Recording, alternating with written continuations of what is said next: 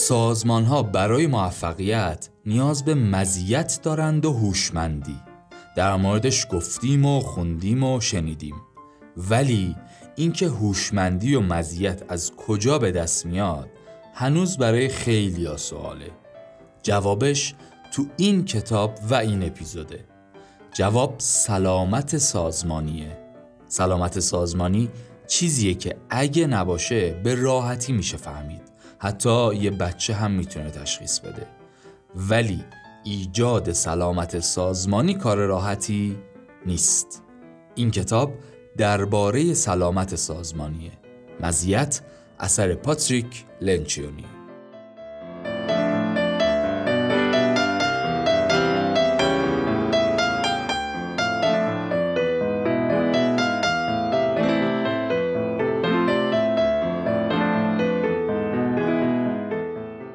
سلام. من امین علی رزایی هستم. به 16 همین قسمت پادکست پاپیروس خوش اومدید. ما تو فصل دوم پادکست پاپیروس تو هر قسمت خلاصه یک کتاب در حوزه استارتاپ و کارآفرینی رو براتون تعریف می‌کنیم. شما می‌تونید پاپیروس رو از همه اپلیکیشن های پادگیر بشنوید و اگه خوشتون اومد به بقیه هم معرفی کنید. ما تو فصل دوم درباره استارتاپ و کارآفرینی صحبت می‌کنیم. کتابی که تو این قسمت رفتیم سراغش از بقیه بپرسیم احتمالا تو دسته کارآفرینی و استارتاپ طبقه بندی نمیشه. ولی به نظر من انقدر کتاب مهم و پایه‌ای و تأثیر گذاریه که حیف یه نفر کارآفرین تو مسیر کارآفرینیش حرفای این کتاب رو نشنوه.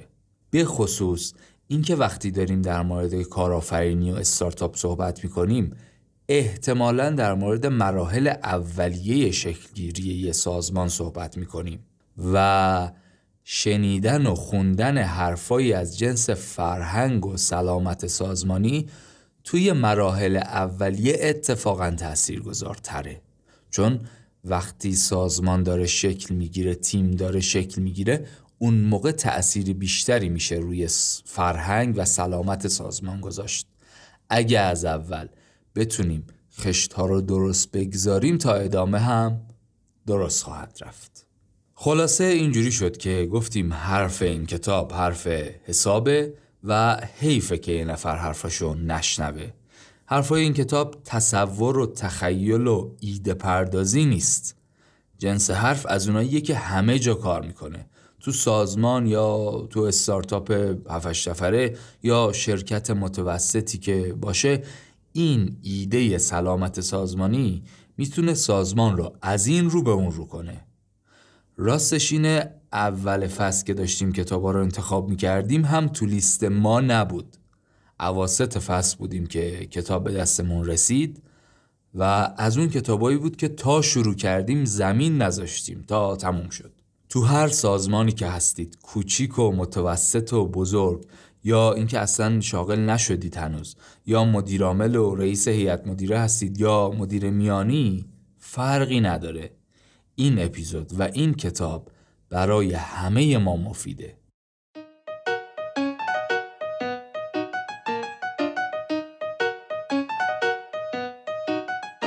اسپانسر این قسمت همتیکه با نرم افزار مدیریت پروژه و کارهای همتیک مدیرای پروژه می‌تونن پروژه هاشون رو برنامه ریزی کنن و بقیه هم هر جا که باشن خیلی راحت تسکاشون رو بدونن.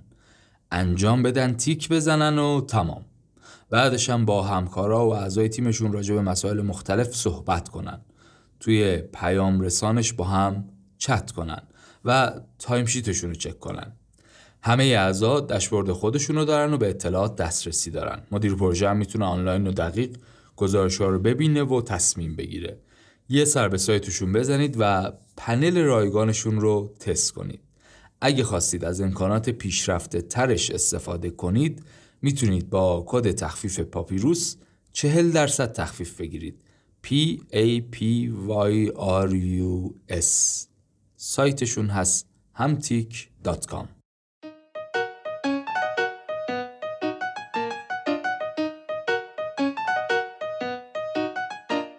آقای پاتریک لنچیونی نویسنده این کتاب تیپیکالی نویسنده و مشاور کسب کاره. سال 1965 به دنیا آمده آمریکاییه و از سال 1997 تا حالا می نویسه و مشاوره میده. و یه شرکتی دارن مشاوره مدیریت میدن به سازمان ها و رهبرها کمک می‌کنن. ولی ایشون ذاتا نویسنده کتابه. کتابای دیگه ای هم داره. کتابای دیگه هم یکی از یکی بهتر.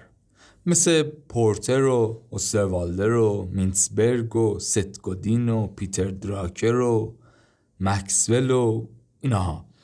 اون بقیه آدمایی که کتابایی ازشون گفتیم اونام خوبن کلی تجربه داشتن کتاب خوبی هم نوشتن. ولی اینها نویسندن. کتابای نظیری هم داره مثل پنج دشمن کار تیمی بازیکن تیمی ایدئال فرار از جلسه انگیزه رهبری و الاخر. خلاصه کتاباش یکی از یکی بهتر. هر کدوم برای خودش حرف برای گفتن داره. هر کدوم برای خودش کلی درس برای آموختن داره. بعد اینطوریه اینایی که هم کار می‌کنن هم کتاب می‌نویسن حرفشون واقعی و تجربه محوره. به خصوص اینایی که مشاورن. مشاور کسب و کار میدن و شرکت های زیادی رو می‌بینن و می‌شناسن و میرن و میان.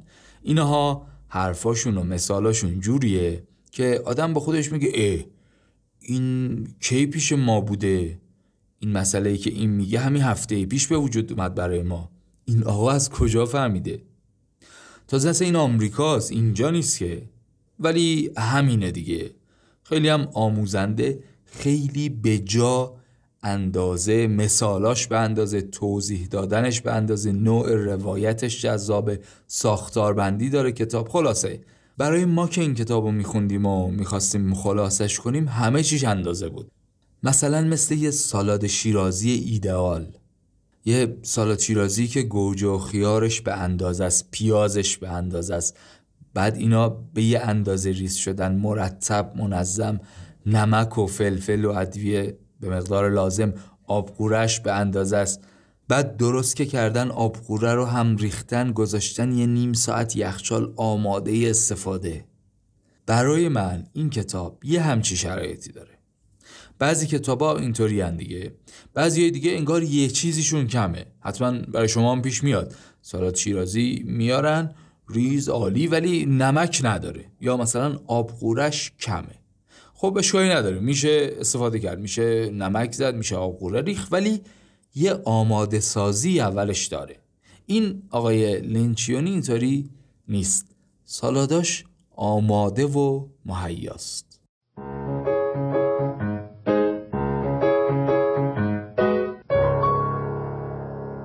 کتاب مزیت درباره سلامت سازمانیه. حرف اینه که سازمان می‌تونه دو مدل مزیت داشته باشه. مدل اول که مدل مرسومه مزیت‌هایی از جنس هوشمندیه. همین چیزایی که ما معمولا میگیم دیگه. استراتژی و بازاریابی و فناوری اطلاعات و مالی و این حرفا. ولی یک نوع دیگری از مزیت هم وجود داره که اتفاقا اون مدل بهتره. مزیت‌هایی از جنس سلامت سازمان. میگه این مدل مزیت هم ماندگارتره هم بهتره هم اصلا اگه این باشه استراتژی خوب چیده میشه خوب اجرا میشه خوب بازاریابی میشه. سلامت سازمانی. اگه نباشه اون هوشمندیایی که دوست داریم انجام بشه اتفاق نمیافته. البته این حرف حرف عجیبی نیست. همه قبول دارن. اینکه سیاست بازی بده کسی شکی توش نداره. اینکه روحیه آدم ها باید بالا باشه بدیهیه.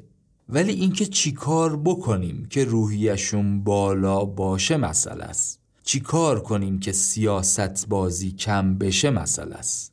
باید چیکار کنیم که سازمان سالم تر بشه. این کار کاریه که این کتاب می‌کنه. کتاب اول این مفهوم سلامت سازمانی رو تعریف می‌کنه. بعد ما رو قانع می‌کنه که بیاین کتاب رو بخون. کارایی که میگم رو بکن. این کارا رو بکن که سازمانت سلامت باشه. بعد میاد یک روش چهار مرحله‌ای برای سالم سازی ارائه می‌کنه یا چهار اقدام. کتاب رو به زبان فارسی هم انتشارات خوب آموخته منتشر کرده. کتاب بسیار کتاب جذابیه.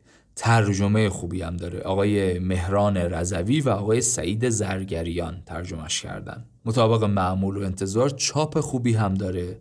خلاصه شدیدن پیشنهاد می‌کنم.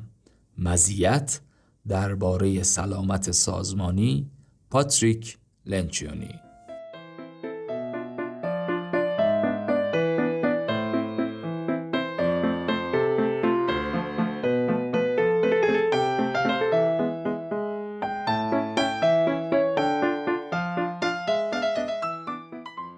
کتاب از کودکی نویسنده شروع میشه. میگه من وقتی بچه بودم پدرم کارمند یه شرکتی بود فروشنده بود اونجا. تو کار خودشم خوب بود موفق بود. ولی با یک حالت درمانده ای می خونه. نمی‌دونستم موضوع چیه ولی میفهمیدم که نباید اینطوری باشه. حرف حرف جالبی ها واقعا هم همینطوره. یه ایرادی وقتی هست یه مشکلی هست حتی اون بچه کوچک هم می‌فهمه. آبدارچی و پیک و مهمون هم می‌فهمه. می‌فهمن که تو مدیریت سازمانی مشکلی هست. ولی اینکه ریشش چیه؟ چجوری باید حلش کرد؟ کار سختیه. یکم بینش عمیقی می‌خواد. نویسنده مسیر شغلی خودش رو تعریف می‌کنه. از کجا شروع کردم به کجا رسیدم رفتم شرکت مشاوره کار کردم کلی مشاوره دادم تا می‌رسه به اون نقطه‌ای که میگه 28 جولای 2010 من نکته رو کشف کردم. نکته چیه؟ اینکه سلامت سازمانی بزرگترین مزیتیه که هر سازمان می‌تونه داشته باشه. با این حال چون نکته ساده است و دم دستیه و رایگان ملت حواسشون بهش نیست. چرا حواسشون نیست؟ سه تا دلیل میاره. چون اولا ساده است. یه حرف ساده معمولی که همه قبولش دارن دیگه این همه تحصیلات و علم مدیریت و پرستیژ و اینها نمی‌خواد. دوما هیجان نداره. آدرنالین نداره. تو دنیای پرتلاطم امروزی که باید شدید و سریع کار کنیم این کار خیلی زمان بره خیلی یواش یواشه. قافل از اینکه برای اینکه سرعتت در کل زیاد باشه یه جاهایی باید سرعتتو کم کنی. یه جایی باید سرعتتو کم کنی کارایی مهم غیر فوری انجام بدی تا در نهایت تو طولانی مدت سرعتت زیاد باشه. دیدیم دیگه توی این مسابقات ماشین سواری هم چند دور که می‌زنن بعد می‌زنن کنار وای میستن لاستیکاشون رو عوض می‌کنن نمی‌دونم یه سری از مواردی رو چک می‌کنن روغن آب این حرفا دوباره میافتن تو پیست. توی کار هم همینه.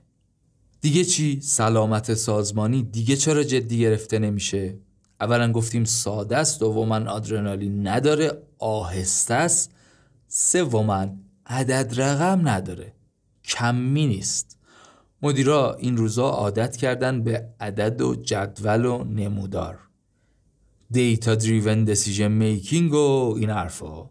سلامت سازمانی اینجوری هم نیست. خلاصه حرف اینه که به این سه دلیل مدیرا خیلی سرسری از کنار این حرفا رد میشن. قبولش دارن ها ولی از کنارش رد میشن.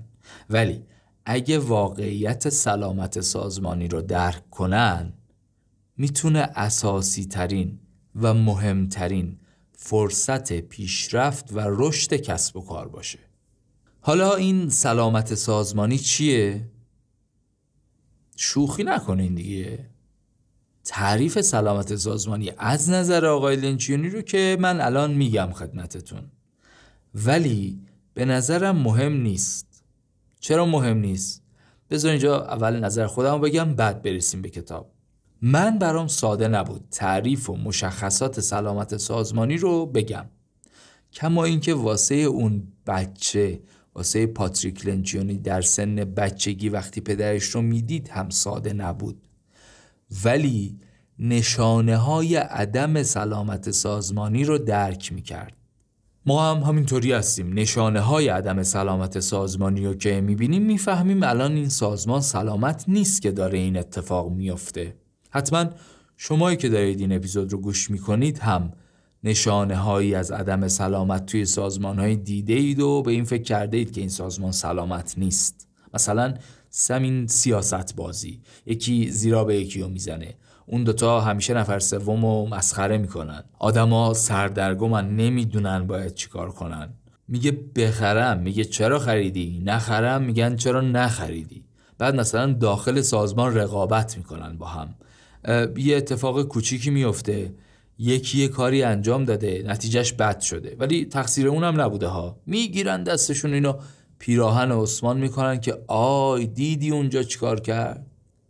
یا مثلا مدیرعامل یه جوری به مدیرش دستور میده که اگه خوب شد بگه آفرین همون کاری که من گفتم و کردی موفق شدی. اگه بد شد بگه من که گفته بودم این کار رو می‌کنی خیلی مراقب باش. چرا مراقب نبودی؟ یا مثلا داخل سازمان مذاکره می‌کنن چونه می‌زنن. برای راحتی اعضای واحده خودشون چونه می‌زنن. یا نشونه های دیگهش بهرهوری پایین یا مثلا نرخ ورود و خروج بالا یا مثلا اینکه میان میشینن ولی تو ساعت کاری کل فکر و ذکرشون بیرونه. سهام بورس می‌خره میفروشه cryptocurrency جابجا می‌کنه ملک جابجا می‌کنه و الی آخر. بازم بگم کافیه دیگه. حتما شما هم مثال این و مثال های دیگری رو تجربه کرده اید. حرفمون این شد که وقتی این‌ها هست یعنی سازمان ناسالمه و باید رو سالم سازیش کار بشه. آقای لینچیونی میگه سلامت سازمانی محورش یک پارچگیه و سازمان زمانی سالمه که منسجم و کامل باشه. یعنی زمانی که مدیریت و استراتژی و عملیات و فرهنگ چی شد؟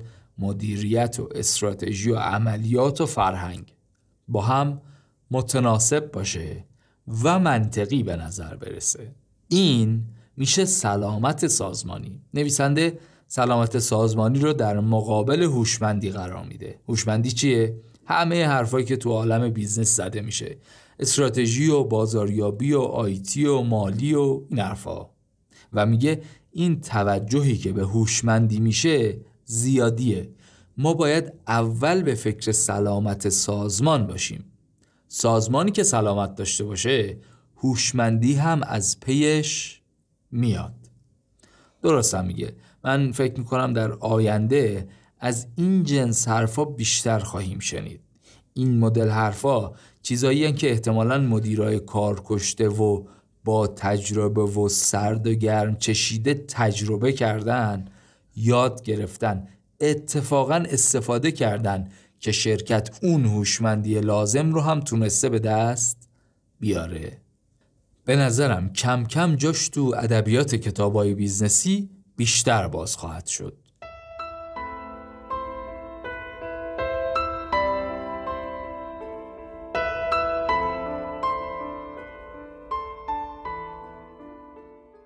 اینجا گفتیم که سلامت سازمانی چیه و چقدر مهمه.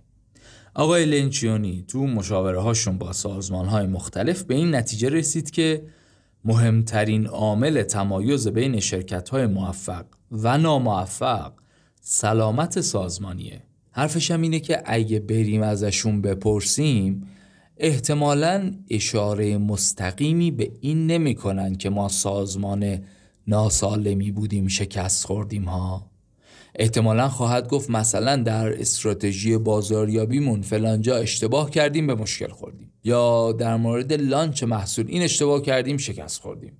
یا یه اختلافی خوردیم در مسائل مالی و صورتهای مالیمون به مشکل خوردیم. احتمالا اینو میگه. چون قابل لمس اینه. ولی اگه مثل همون روش پنج چرا پنج تا بپرسیم چرا برگردیم عقب احتمالا ریشه ای داره در عدم سلامت سازمانی. این رو ما بعد از خوندن این کتاب و بعد از شنیدن این اپیزود می‌تونیم راحتتر درکش کنیم. حالا سوال اینه که برای سالم شدن سازمانمون باید چیکار کنیم؟ از حرفای قشنگ که بگذریم در عمل باید چه اقداماتی رو انجام بدیم؟ و اصلا از کجا شروع کنیم؟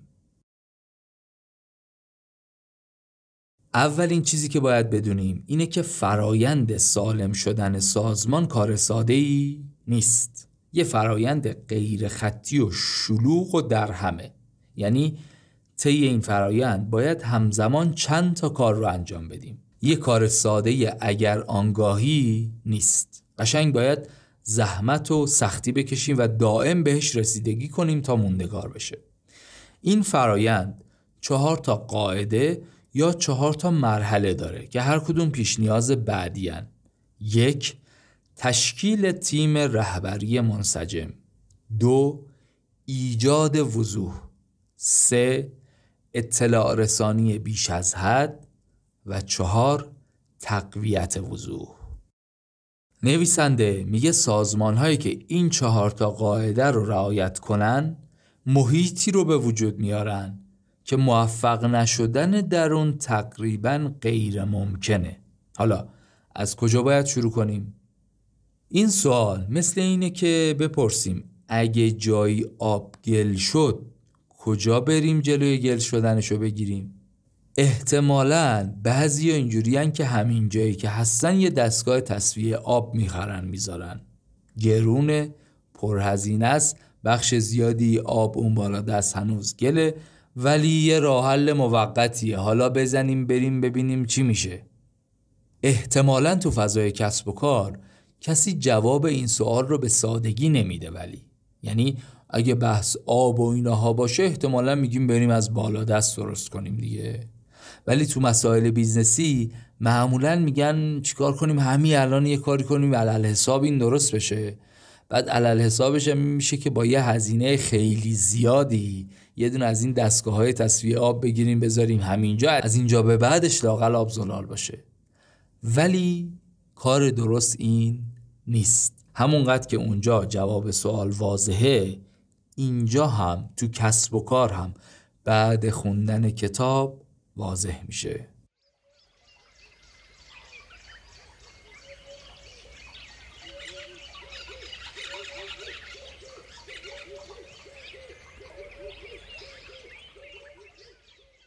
آب را گل نکنی. در فرودست انگار کفتری می‌خورد آب. یا که در بیشه دور سیرهی پر می‌شوید. یا در آبادی کوزهی پر میگردد. آب را گل نکنیم شاید این آب روان می رود پای سپیداری تا فرو شوید اندوه دلی. دست درویشی شاید نان خشکیده فرو برده در آب. زن زیبایی آمد لب رود. آب را گل نکنیم. روی زیبا دو برابر شده است. چه گوارا این آب چه زلال این رود. مردم بالادست چه صفایی دارند؟ چشمه هاشان جوشان گاف هاشان شیرفشان باد. من ندیدم دهشان بیگمان پای چپرهاشان جا پای خداست. ماه تاب آنجا می کند روشن پهنای کلام. بیگمان در ده بالاده است چینه ها کوتاه است. مردمش می‌دانند که شقایق چه گلی است بیگمان آنجا آبی آبی است. قنچه ای می شکفت اهل ده با خبرند چه دهی باید باشد. کوچه باغش پر موسیقی باد. مردمان سر رود آب را می‌فهمند گل نکردندش ما نیز آب را گل نکنیم.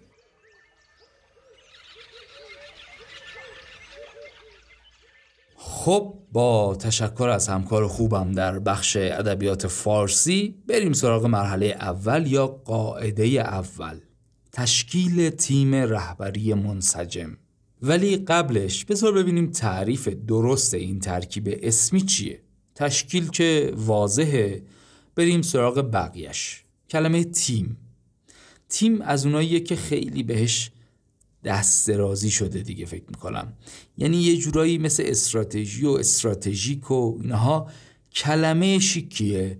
خیلی ها تو جمله هاشون استفاده می‌کنن ولی واقعا نمی‌دونن یعنی چی. خیلی جاها به جای گروه و کارگروه از تیم استفاده می‌کنن. ولی از نگاه آقای لنچیونی هر جا که چند نفر دور هم جمع بشن و با هم کار کنن نمی‌تونن لزوما روی خودشون اسم تیم بذارن. ولی خب می‌ذارن دیگه. اکثر کارگروه های رهبری تو سازمان ها متاسفانه یه همچین وضعیتی دارن. یعنی همکاریشون مثل بازی گلفه هر بازیکن وارد زمین میشه حرکتش رو انجام میده و بعدش جاشو به همگروهیش میده و میره بیرون باز بعدی میاد همینطور همینطور الاخر جمع امتیازهای بازیکنهای هر گروه گروه برنده رو مشخص می‌کنه. لنچیونی میگه این تیم نیست. در مقابلش بسکتبال رو تصور کنید. می‌تونید هندبال و والیبال و فوتبال رو هم البته تصور کنید. بازی بسکتبال مفهوم تیم رو میرسونه. بازیکنها از اول تا آخر باید توی زمین باشن. با هم هماهنگ باشن. هر کی می‌خواد حرکتی بکنه هم تیمی ها رو بهشون توجه کنن. بعد تصمیماتشون به هم وابسته است. مثلا تیم های خوب یک درک متقابلی دارن از اون مهمتر یک اعتماد و اطمینانی نسبت به هم دارن مثلا یکیشون خیز برمیداره به سمت بسکت. در حالی که توپ دستش نیست. ولی تصور می‌کنه که من برسم زیر بسکت بپرم بالا اونم تیمیم که توپ دستشه پاس میده. این میشه تیم. این تصویری که در موردش صحبت کردیم میشه تیم. مثل هر چیز دیگه ای تعریف از تیم زیاده. ولی یه تعریف هست که من شخصا خیلی دوستش دارم و اونم اینه که گروهی از افراد که برای دستیابی به یک هدف مشخص با هم کار می‌کنند و به همدیگر اعتماد کامل دارند. یه بار دیگه گروهی از افراد که برای دستیابی به یک هدف مشخص با هم کار می‌کنند و به هم دیگر اعتماد دارند. اینشه که مهمه بگذاریم این شد تعریف تیم اما تعریف تیم رهبری چیه؟ آقای لنچیونی میگه تیم رهبری به گروه کوچکی از افراد اطلاق میشه که با هم مسئول دستیابی به هدف مشترک برای سازمانشان هستند. تو این تعریف سه تا مفهوم وجود داره. گروه کوچک، مسئولیت جمعی و اهداف مشترک سازمان. یکم بیشتر در مورد این گروه کوچک صحبت کنیم. خیلی از تیمایی که به مشکل می‌خورن صرفا به خاطر اینه که تعداد اعضاشون بیش از اون چیزیه که باید باشه. این یه مشکل شایع راه حلش اینه که اعضای این تیم بین سه تا دوازده نفر باشن لحظه سب کن شوخی کردم در اصل میگه این تعداد از هشت نه نفر نباید بیشتر باشه دیگه ولی دیگه اگه شد جهنم و ضرر. دیگه دوازده تا بیشتر نشه. حالا اگه براتون سوال پیش میاد که چرا طبیعیه. ولی قبل از اون یه که داخل پرانتز بگم و رد شیم. تو این بازه که صحبت کردم شما بازه رو بین همین سه الا پنج نفر بدونین بهتره. اون اعداد پنج بیشتر رو احتمالا برای سازمان های بزرگ و بین المللی مجاز دونسته. برای اسمالا مدیوم ها همین سه الا پنج نفر کافیه. برگردیم به کتاب و بگیم که چرا گفتیم تعدادش باید کم باشه. کتاب به نقل از یکی از اساتید هاروارد به نام کریس آگریس میگه موقع بحث و تصمیم گیری آدم ها دو مدل با هم ارتباط می‌گیرن.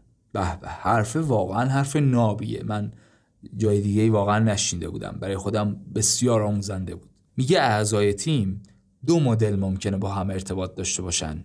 یک طرفداری. دو پرسشگری. یعنی چی؟ طرفداری مربوط به وقتیه که ما نظرات یا دلایل خودمون رو بیان می‌کنیم. مثلا وقتی میگیم فکر می‌کنم باید روش بازاریابیمون رو عوض کنیم یا وقتی میگیم به نظرم تو هزینه های سازمان باید بیشتر صرفه جویی کنیم یا مثلا میگیم باید به ارتباط مشتریان بیشتر اهمیت بدیم. یا میگیم تو قیمت گذاری باید بیشتر دقت کنیم. این جمله ها داره از روش طرفداری استفاده می‌کنه. حالا پرسشگری چیه؟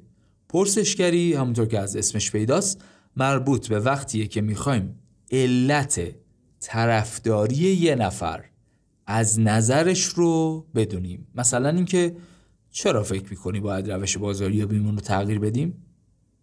کجاهاش مد نظرته؟ فکر می‌کنی چه ایرادی داشته؟ یا اینکه بر اساس چه شواهدی میگی هزینه های سازمان زیادن؟ اینو از کجا احساس کردی؟ با چی مقایسه کردی؟ و فکر می‌کنی کجا باید صرفه جویی کنیم؟ کجا میشه صرفه جویی کرد؟ نمی‌دونم. هر چیزی که هر کسی ازش طرفداری می‌کنه من اگه بخوام بشناسم و بفهمم خب باید یه چند تا سوال بپرسم دیگه. وگرنه اون شعارشو میده منم شعارمو میدم. حرف اینه که معمولا پرسشگری داخل پرانتز بگم پرسشگری صحیح کمتر از طرفداری استفاده میشه. ولی ولی مهمتره کاراییش بیشتره. حالا این حرفی که زدیم چه ربطی به تیم و تیم رهبری و تعداد اعضای تیم رهبری داشت. احسن اینا رو گفتیم که بگیم وقتی اعضای تیم بیش از اندازه باشن دیگه این دوتا مدل ارتباط برقرار نمیشه. چرا؟ الان میگم. وقتی توی جلسه هشت نفر نشستن معمولا همه هم صاحب نظر ایده پرداز سخنران و سخندان. از اون طرف شروع می‌کنن پاد ساعتگرد میچرخه صحبت صحبت صحبت می‌رسه به من. نوبت من که میشه می‌دونم الان نوبت همه. یه چند دقیقه می‌تونم صحبت کنم. بعدش دیگه باز معلوم نیست این نوبت من بشه. تو این شرایط من چیکار می‌کنم؟ شما تو این موقعیت چیکار می‌کنید؟ طبیعیه که وقتی نوبتمون برسه از این فرصت محدود استفاده می‌کنیم. از ایده ها و مواضع خودمون دفاع می‌کنیم. حرف خودمون رو می‌زنیم. کار به کار کسی نداریم. از کسی پرسش نمی کنیم این تکنیکه به نظرم تکنیک جالبیه. من از وقتی این کتاب خوندم تو هر جلسه ای هستم هر کی صحبت می‌کنه من برای خودم تفکیک می‌کنم که این الان طرفداری کرد از یه ایده ای یا پرسشگری کرد. و جالبه هر جا هر دوی این ارتباط ها شکل می‌گیره جلسه نتیجه داره. تو جلسات بزرگ و پر جمعیت معمولا نوبت دیر به دیر به هر کسی می‌رسه. ناخداگاه میرن به سمت اینکه هر وقت نوبتشون شد فقط طرفداری کنن از ایده ها و حرف خودشون رو بزنن. به قول کتاب جلسه میشه شبیه جلسه سازمان ملل. هر کی اومده حرف خودش رو بزنه کار نداره کی چی میگه. اومده از طرف خودش از طرف مردم خودش یه حرفی بزنه. ولی اگه تیم به اندازه کافی کوچک باشه چون اعضا می‌دونن بارها و بارها فرصت صحبت کردن دارن خیلی بیشتر می‌تونن پرسشگری کنن. اینطوری می‌تونن روی نقطه نظرهای بقیه اعضا هم تمرکز کنن و دیالوگ شکل می‌گیره دیگه. به سونی اتفاق میفته یه نفری می‌تونه ایده هاش رو به بقیه هم برسونه بفهمونه. درک متقابل شکل می‌گیره و طبیعتا اینطوری میشه که تصمیم گیری بهتری انجام میشه. یه نکته هم اینجا باید اضافه کنم. بجز اینکه تیم باید اندازه باشه به اندازه کافی کوچک باشه مهمه که اعضای تیم آموخته باشن به این دو روش ارتباط برقرار کنن. اتفاق افتاده. برای خود من زیاد شده. جلسات پنج نفره هم بوده. جای مختلف آدم های مختلف. از پنج نفر سه نفر فقط روش طرفداری رو برای ارتباط توی جلسه داشتن. یعنی اینا نوبتشون که می‌شد فقط شروع می‌کردن به گفتن نظرات و ایده های خودشون. کاملا واضحه توی چند دقیقه قبل. اصلا گوش نداده به حرفای بقیه. منتظر بوده دور به چرخه برسه به خودش باز شروع کنه. ادامه همون حرفای قبلیشو بگه. پس چی شد؟ حرفمون این شد که یاد بگیریم دو مدل ارتباط و حرف توی جلسه داریم طرفداری و پرسشگری. و گفتیم که تیم رهبری باید اونقدر کوچک باشه که علاوه بر طرفداری پرسشگری هم توش اتفاق بیفته. حالا که تعریف تیم رهبری رو فهمیدیم بریم ببینیم برای ساختن یه تیم رهبری منسجم چه کارایی رو باید انجام داد. ساختن یه تیم منسجم پنج تا مرحله داره که باید یکی یکی به ترتیب انجام بشن. یک اعتماد. دو تعارض. سه تعهد. چهار پاسخگویی. و پنج نتایج. همونطور که شنیدید هر کدوم از این مراحل در واقع یه رفتاری هن که میگیم این رفتارا باید توی تیم به وجود بیاد. دونه دونه قراره در مورد اینها صحبت کنیم و توضیح بدیم.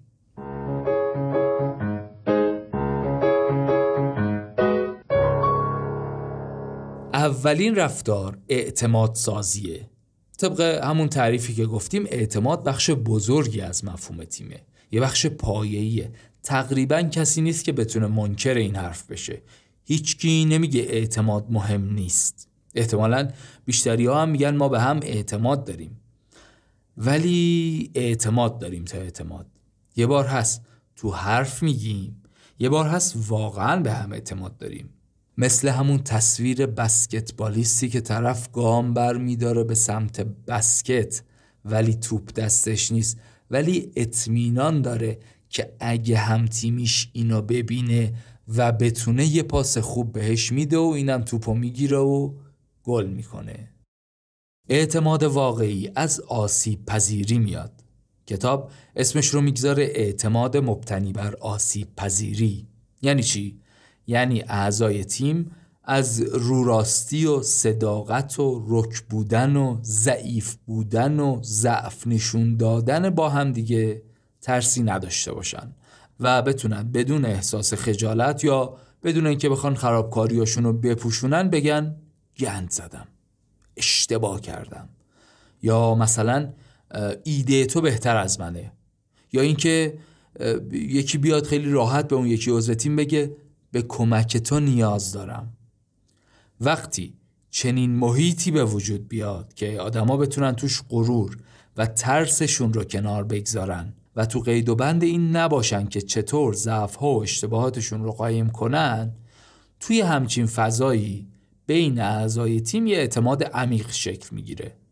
اعضا شجاعانه تر و آزادانه تر با هم حرف می‌زنن و دیگه وقت و انرژیشون رو صرف فکر کردن به این نمی‌کنن که الان اگه فلان حرفا بزنم یا فلان کار رو انجام بدم بقیه چی راجع به این فکر می‌کنن؟ به مرور زمان این امر باعث میشه یه پیوند خیلی عمیق بین اعضای تیم به وجود بیاد. این پیونده که به وجود بیاد می‌تونه یه تیم سالم از توش بیاد بیرون. این که بخوایم مدل برنامه نویسی و رنگ سایت و درخواره حسابداری و چه می‌دونم متد برنامه ریزی رو عوض کنیم کار سختی نیست. کار سخت اینه که از آدما بخوایم غرورشون رو کنار بگذارن و آسیب پذیر باشن. این که بگیم آدم ها باید آسیب پذیر باشن که اعتماد به وجود بیاد کار درستی نیست. اینجور مسائل بایدی نیست.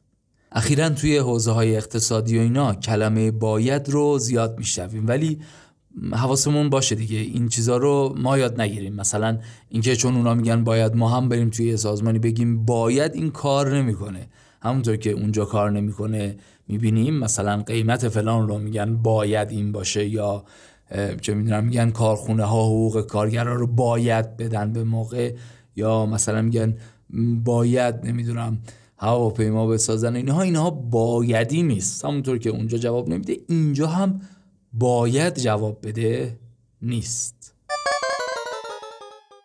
این که از آدم بخوایم غرورشون رو بذارن کنار و آسیب پذیر باشن کار راحتی نیست صرف راحتی نیست خیلی خواسته معقولی نیست. این فراینده باید به مرور و با تمرین انجام بشه.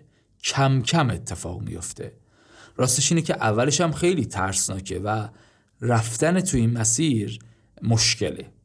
مثل خیلی از چیزهای دیگه این فرایند هم باید اولش از رهبر تیم شروع بشه. رهبر تیم باید خودش رو در آن یک موقعیت ضعف قرار بده. باید خودش رو آسیب پذیر نشون بده. یعنی چی؟ یعنی با نقل یک خاطره ای از گذشته یا یک چالشی که توی بچگی باهاش مواجه بوده یا یک مسئله که توی دوران قبلی داشته توی کارشی اشکالی بهش برخورده بوده یه چیزی بوده که نمی‌دونسته بلد نبوده. الان تازگی ها فهمیده چی به چیه. رهبر تیم اگه از این حرفا بزنه خودش رو آسیب پذیر نشون میده. مثلا اینکه من اون اوایل که بی تجربه بودم فکر می‌کردم اینجوریه اینجوریه. الان تازه فهمیدم که این موضوع اینجوری نبوده. از این حرفا. یا مثلا تو بچگی فلان درسم ضعیف بود یا مثلا به هم زور می‌گفتن یا حتی چیزهای معمولی تر مثلا چند تا بچه بودیم کجا به دنیا اومدیم چه جوری بزرگ می شدیم بازی مورد علاقه هم چی بود و این حرفا. وقتی این اتفاق میفته این حرفها زده میشه همدلی اعضای تیم برانگیخته میشه و اونها هم اتفاقا میرن تو این فاز که از ضعف و آسیب پذیری و مسائل و مشکلات خودشون بگن نویسنده یه مثال می‌زنه از شرکتی که اعضای تیم رهبریش از مدیر ارشد مالی شرکت آسی شده بودن چرا؟ چون همیشه موقع تخصیص بودجه زیادی محتاط بود و با خصاست رفتار می‌کرد. بعد این شرکت مشاوری تیبل گروپ میرن و بررسی می‌کنن و یک تمرینی طراحی می‌کنن و یه چیزی داخل پرانتز بگم. من فکر می‌کنم بعضی از این مفاهیم و مسائل و اینها برای ما خیلی سطحی شده. مثلا در مورد این موضوع تیم رهبری همه قبول دارن تیم رهبری منسجم باشه حواسشون جمع کار باشه. به همه اعتماد داشته باشن. ولی کسی کاری واسه این موضوع نمی‌کنه. تو این مثالی که کتاب زده نکته جانبیش به نظرم مهمه. این شرکته فهمیده یه ایرادی هست یه مسئله ای هست. رفته مشاور آورده پرسیده چیکار کنیم. و ضمنا مشاورم فقط یکم شعار قشنگ نداده ها. کاملا عملیاتی یک پروژه رو برده جلو. چیکار کردن؟ یک تمرینی طراحی کردن که توش هر کسی یه رو 20 دقیقه یه چیزی از خودش بگه از گذشته از مشکلات. هر کی نوبتش شد یه ربع 20 دقیقه از گذشته خودش یه چیزی تعریف کنه دور هم باشیم. یه چیزی از جنس همون حرفایی که گفتیم دیگه از گذشته و بچگی و خانواده و مشکلات. اینا رو تعریف کنن که اون بخش انسانی و غیر business ی همدیگر رو هم بیشتر بشناسن و با هم آشنا بشن و حس همدلی تقویت بشه. بگذاریم برگردیم به مثال و اون شرکته و مدیر مالی سختگیر. همون تمرین رو تو این شرکت پیاده کردن. طی همین تمرین بود که مدیر مالی از بچگی به شدت دشواری که داشت حرف زد و گفت در حدی فقیر بودن که خونشون حتی آب لوله کشی هم نداشته. بعد خلاصه کار نداریم. یکم تعریف کنه از وضعیت سختشون و آخرش ناخداگاه موضوع رو رفت بیده به مدل کار کردن امروزش و اصلا اعتراف می‌کنه. میگه شاید دلیل این همه سختگیری های من راجب بودجه همینه. من نمی‌خوام دوباره اون فقر رو تجربه کنم. بعد از این صحبت اعضای تیم تو بحت و سکوت فرو میرن و کم کم شروع می‌کنن نظر و ارزیابیشون از این مدیر رو عوض می‌کنن. خلاصه این کار باعث میشه خیلی سریع شیوه بحث کردنشون روی هزینه ها عوض بشه و مدل گفتگو به یک سطح جدید و سازنده تری برسه. واقعیت هم همینه. من کاملا این حرف کتاب رو لمس می‌کنم. به گذشته که نگاه می‌کنم اون آدمایی که همیشه فازه من می‌دونم من بلدم من کاملم رو می‌گرفتن ارتباطم باهاشون سختتر می‌شد. ولی اونایی که از گذشته سختشون می‌گفتن از مشکلات روزشون می‌گفتن از اشتباهاتشون می‌گفتن با هم باعث می‌شد منم اون گارد خودم رو باز کنم و نترسم از اینکه طرف مقابل با خود واقعی من آشناتر بشه. کار کردن توی این تیم خیلی راحتتر و بهتر می‌تونه باشه. شما هم به دوربرتون اگه نگاه کنید احتمالا همین حس رو خواهید داشت. به همون بگید برامون از تجربیاتتون توی کامنت ها تعریف کنید. از اینکه کی چجوری وقتی این گارد باز میشه حس آسیب پذیریه میاد روی میز اعتمادی که بعدش ایجاد میشه چجوریه و چه تأثیری داره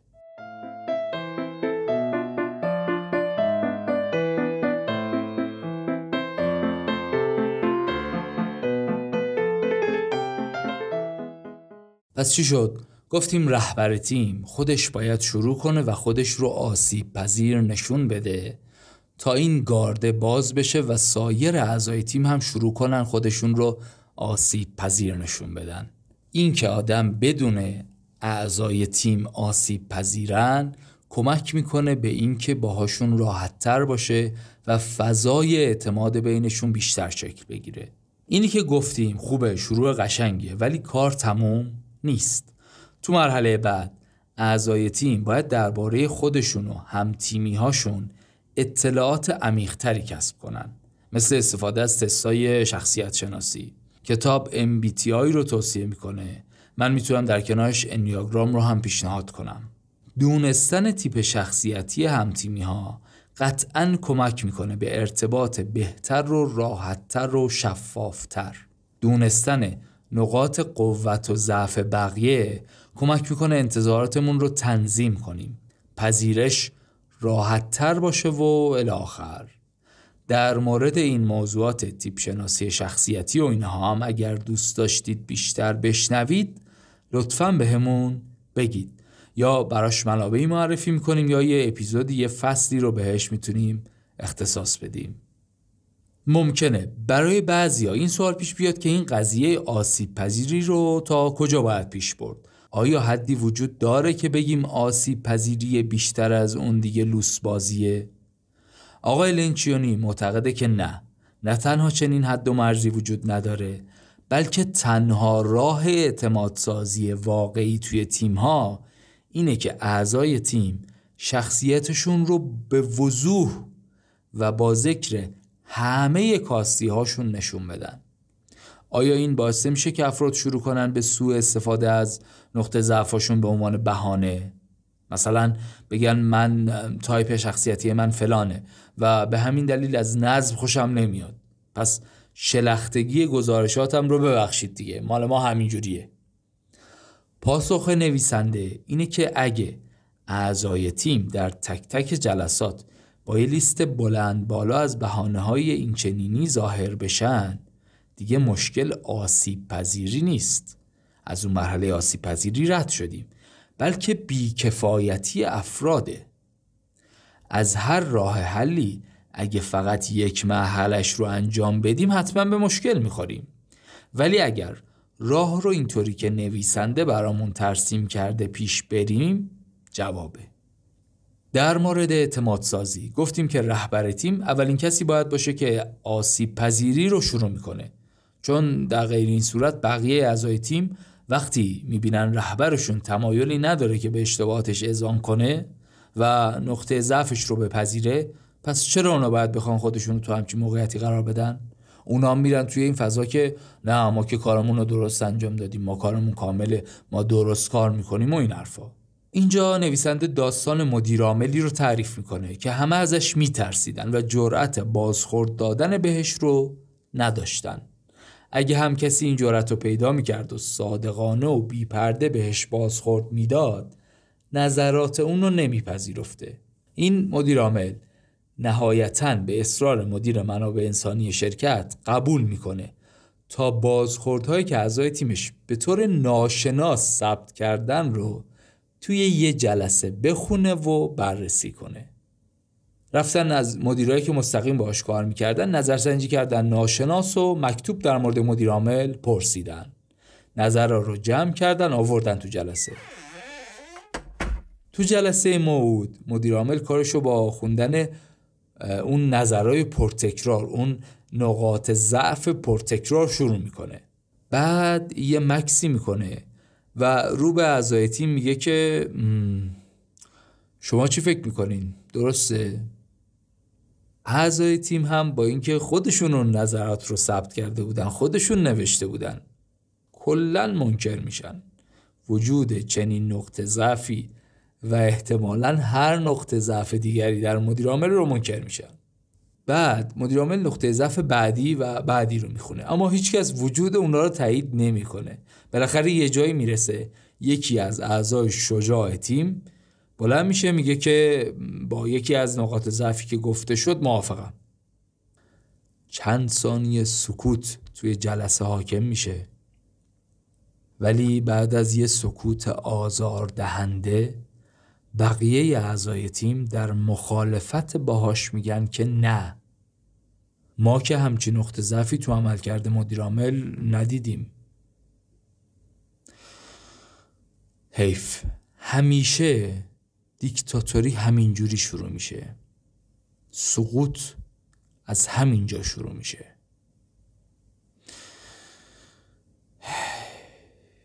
بگذریم. پیامی که این مدیرامل تو اون جلسه به اعضای تیمش داد این بود که من ضعفامو نمیپذیرم. پس شاید بهتر باشه شما هم این کار رو نکنید. پیامی که مدیرامل توی اون جلسه به اعضای تیمش داد این بود که من ضعفامو نمیپذیرم. پس شاید بهتر باشه شما هم این کار رو نکنید. از اون جلسه به بعد اعضای تیم هم همین روند قبول نکردن اشتباهاتشون رو پیش گرفتن و چون آسیب پذیر هم نبودن از همدیگه تو کارها کمک نمی‌خواستن. نتیجه این عدم اعتماد این بود که شرکت به سرعت رو به افول گذاشت و به کسری از ارزش سابقش فروخته شد. با اینکه روزنامه نگارا دلیل این افول رو گرفتن تصمیمات بد در حوزه استراتژی و محصول دونستن کارکنای اون شرکت می‌دونستن که این مشکل واقعیشون نبود بلکه نشانه های مشکل واقعی بود. مشکل واقعی هم چیزی نبود جز بیاعتمادی. که مدیرامل شروعش کرده بود. نویسنده میگه تنها روش ساختن یه محیط امن برای آسیب پذیر بودن اعضای تیم اینه که رهبر اون تیم قبل از بقیه پاپیش بذاره و خطر آسیب پذیر کردن خودش جلوی دیگران رو به جون بخره. این از خودگذشتگی به رهبر این حق رو میده که از بقیه اعضای تیمش هم همین انتظار رو داشته باشه.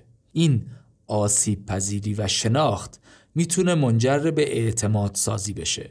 این شد اولین مرحله در راستای ساخت یک تیم منسجم.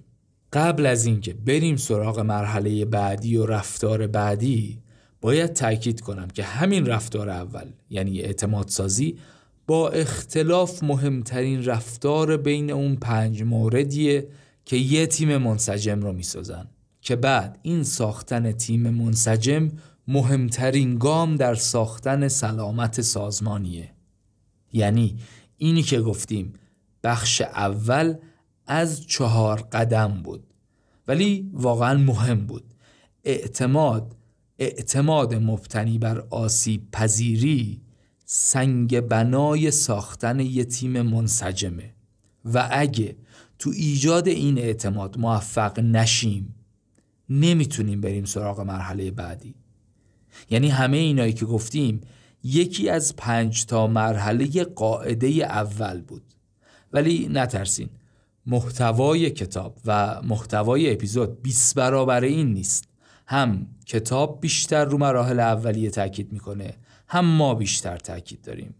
پس شما به این حرفایی که زدیم فکر کنین یه چای ایرونی برای خودتون دم کنین. موزیک بین المللی هم گوش کنین من میرم برمیگردم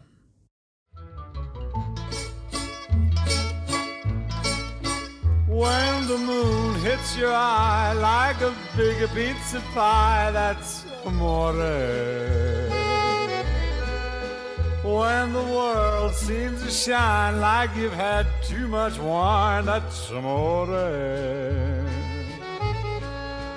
Bells will ring, ting-a-ling-a-ling, ting-a-ling-a-ling, and you'll sing Vita Bella. Hearts will play tippy-tippy-tay, tippy-tippy-tay, like a gay tarantella. When the stars make you drool, just like a pasta fazool, that's amore. When you dance down the street with a cloud at your feet, you're in love. When you walk in a dream, but you know you're not dreaming, signore. Excuse me, but you see, back in old Napoli, that's amore.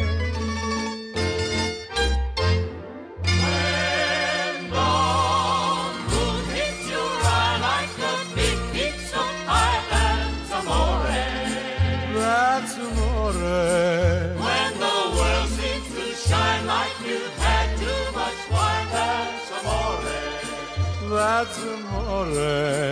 Bells will ring, ding a ling a ling, ding a ling a ling, and you sing Vita Bella. Vita Bella, Vita Bella, hearts will play, tippy tippy tay, tippy tippy tay, like a gay tarantella.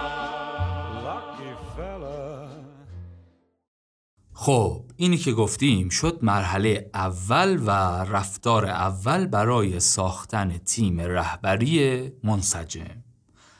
مرحله دوم استاد شدن در تعارضه که به نظر ما یکی از جالب ترین بخش های کتابه.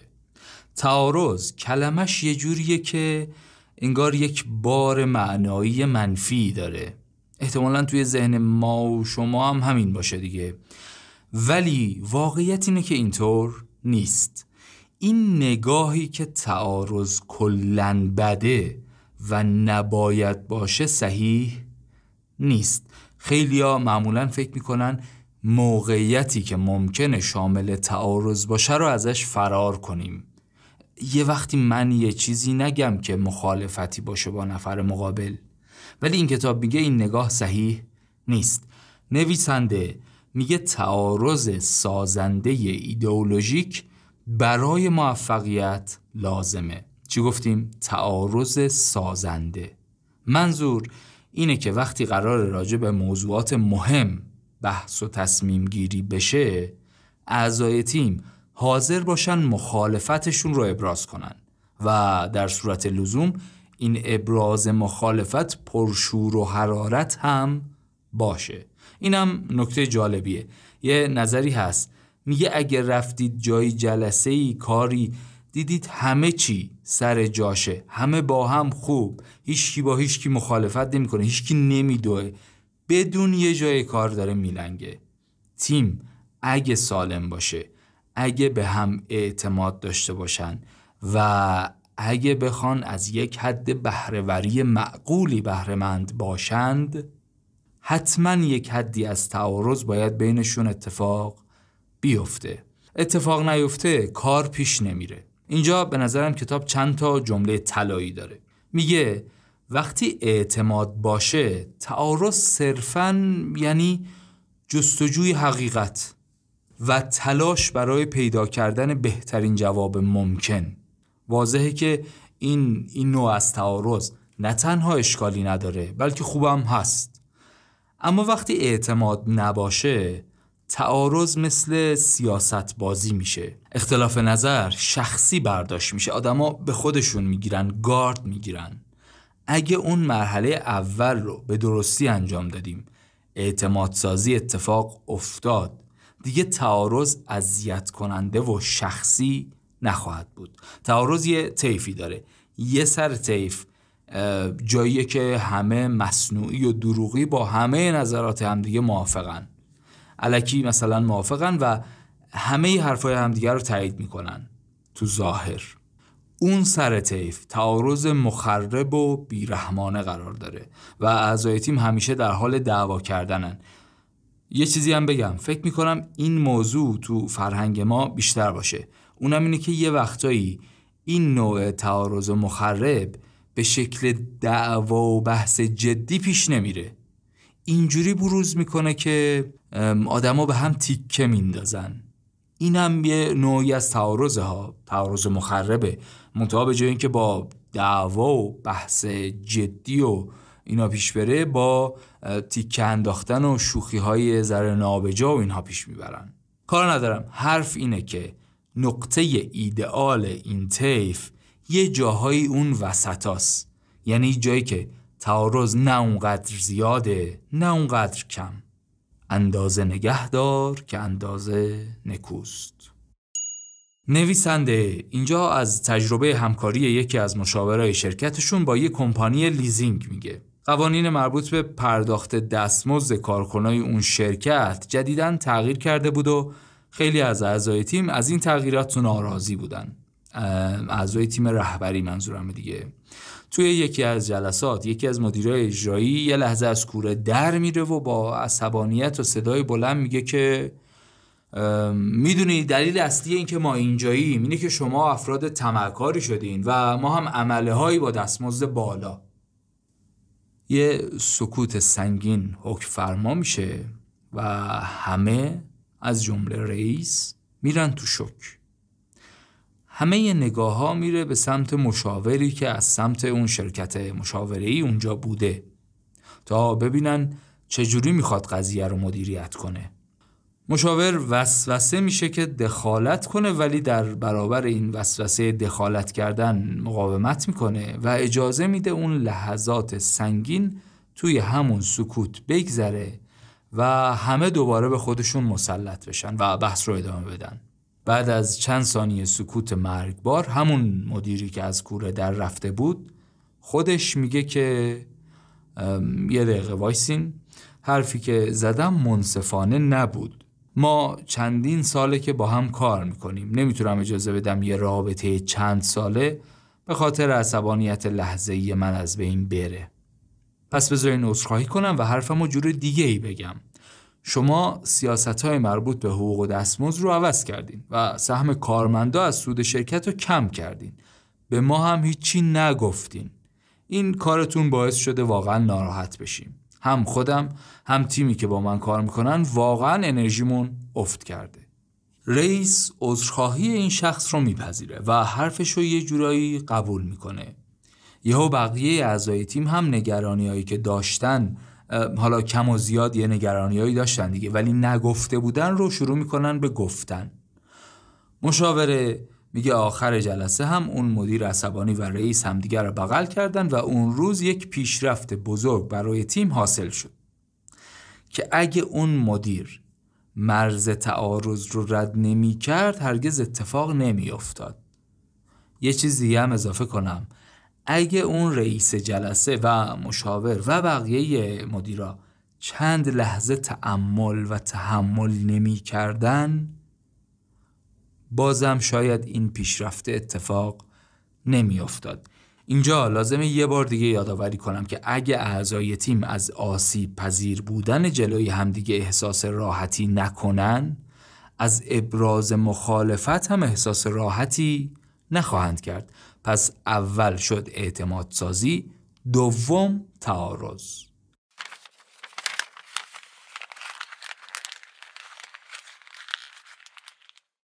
همونطور که اعتماد پیش نیاز ایجاد تعارضه تعارض هم پیش نیاز رفتار بعدیه دستیابی به تعهد.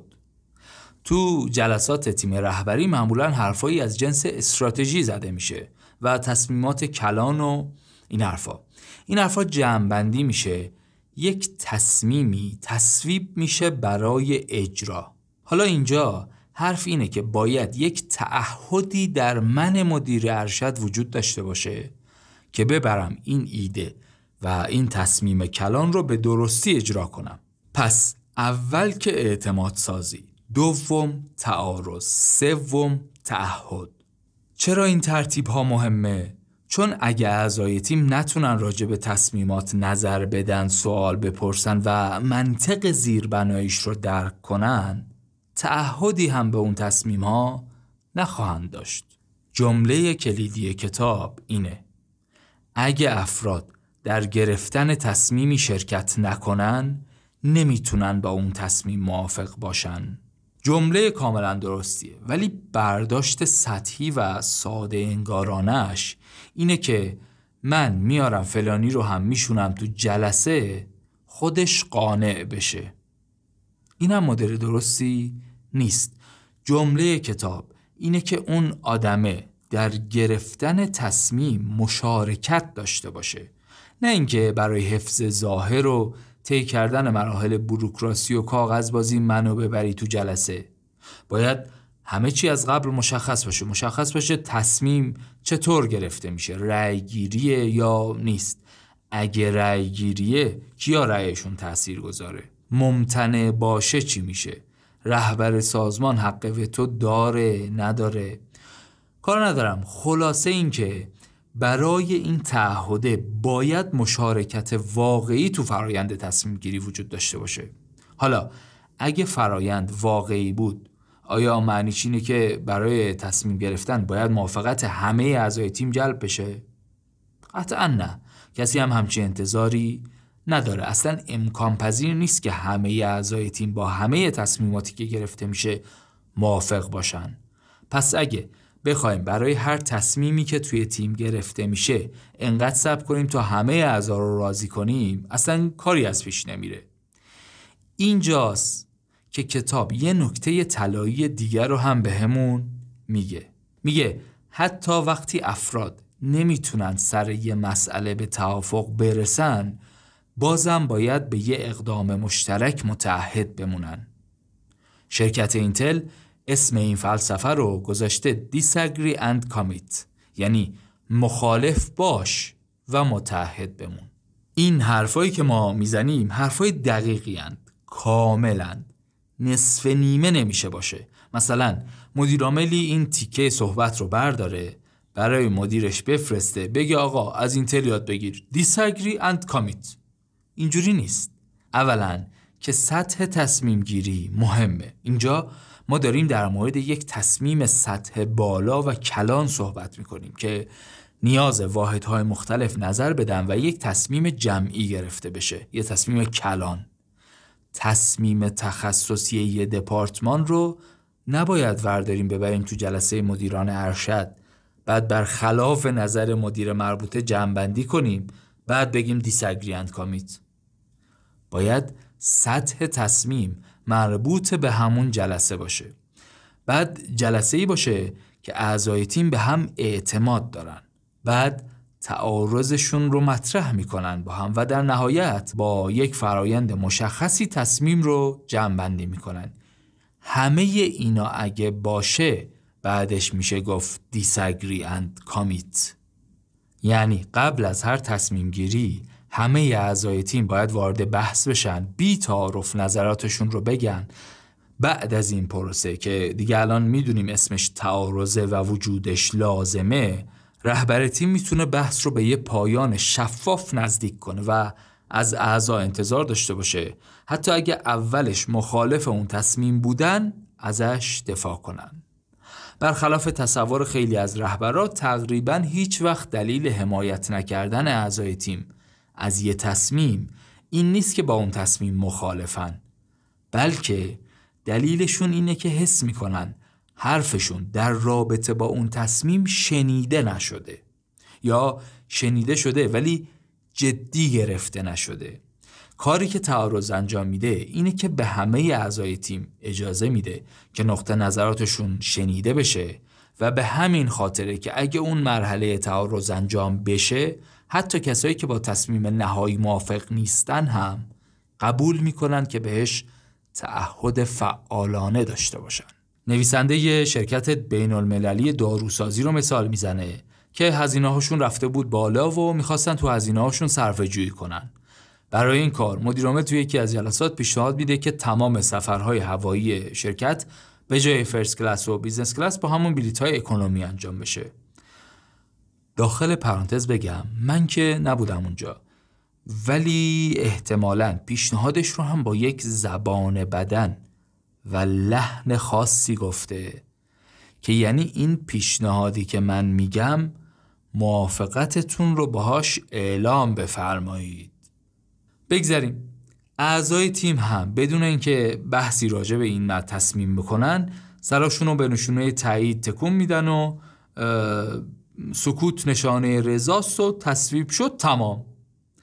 بعد جلسه نصف مدیرا که وظیفه شناستر و متعهدتر و احتمالا به این تصمیم متقاعدتر بودن و احتمالا در گرفتن این تصمیم توسط مدیریت ارشد هم یک نقشی داشتن این تصمیم جدید رو به کارکنانشون اعلام می‌کنن و نصف دیگه که موافق نبودن یا چیزی نمیگن یا به کارکنانشون میگن که این تصمیم رو نادیده بگیرین. کم کم کارکنای سازمان متوجه میشن که بعضی از واحدها سفرهای پرهزینهشون رو قطع نکردن.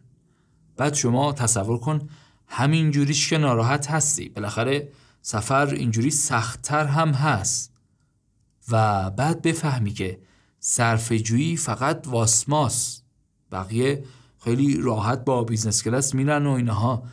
واکنش طبیعی چیه؟ خشم و درماندگی و اعتراض و ناراحتی و غر توی سازمان.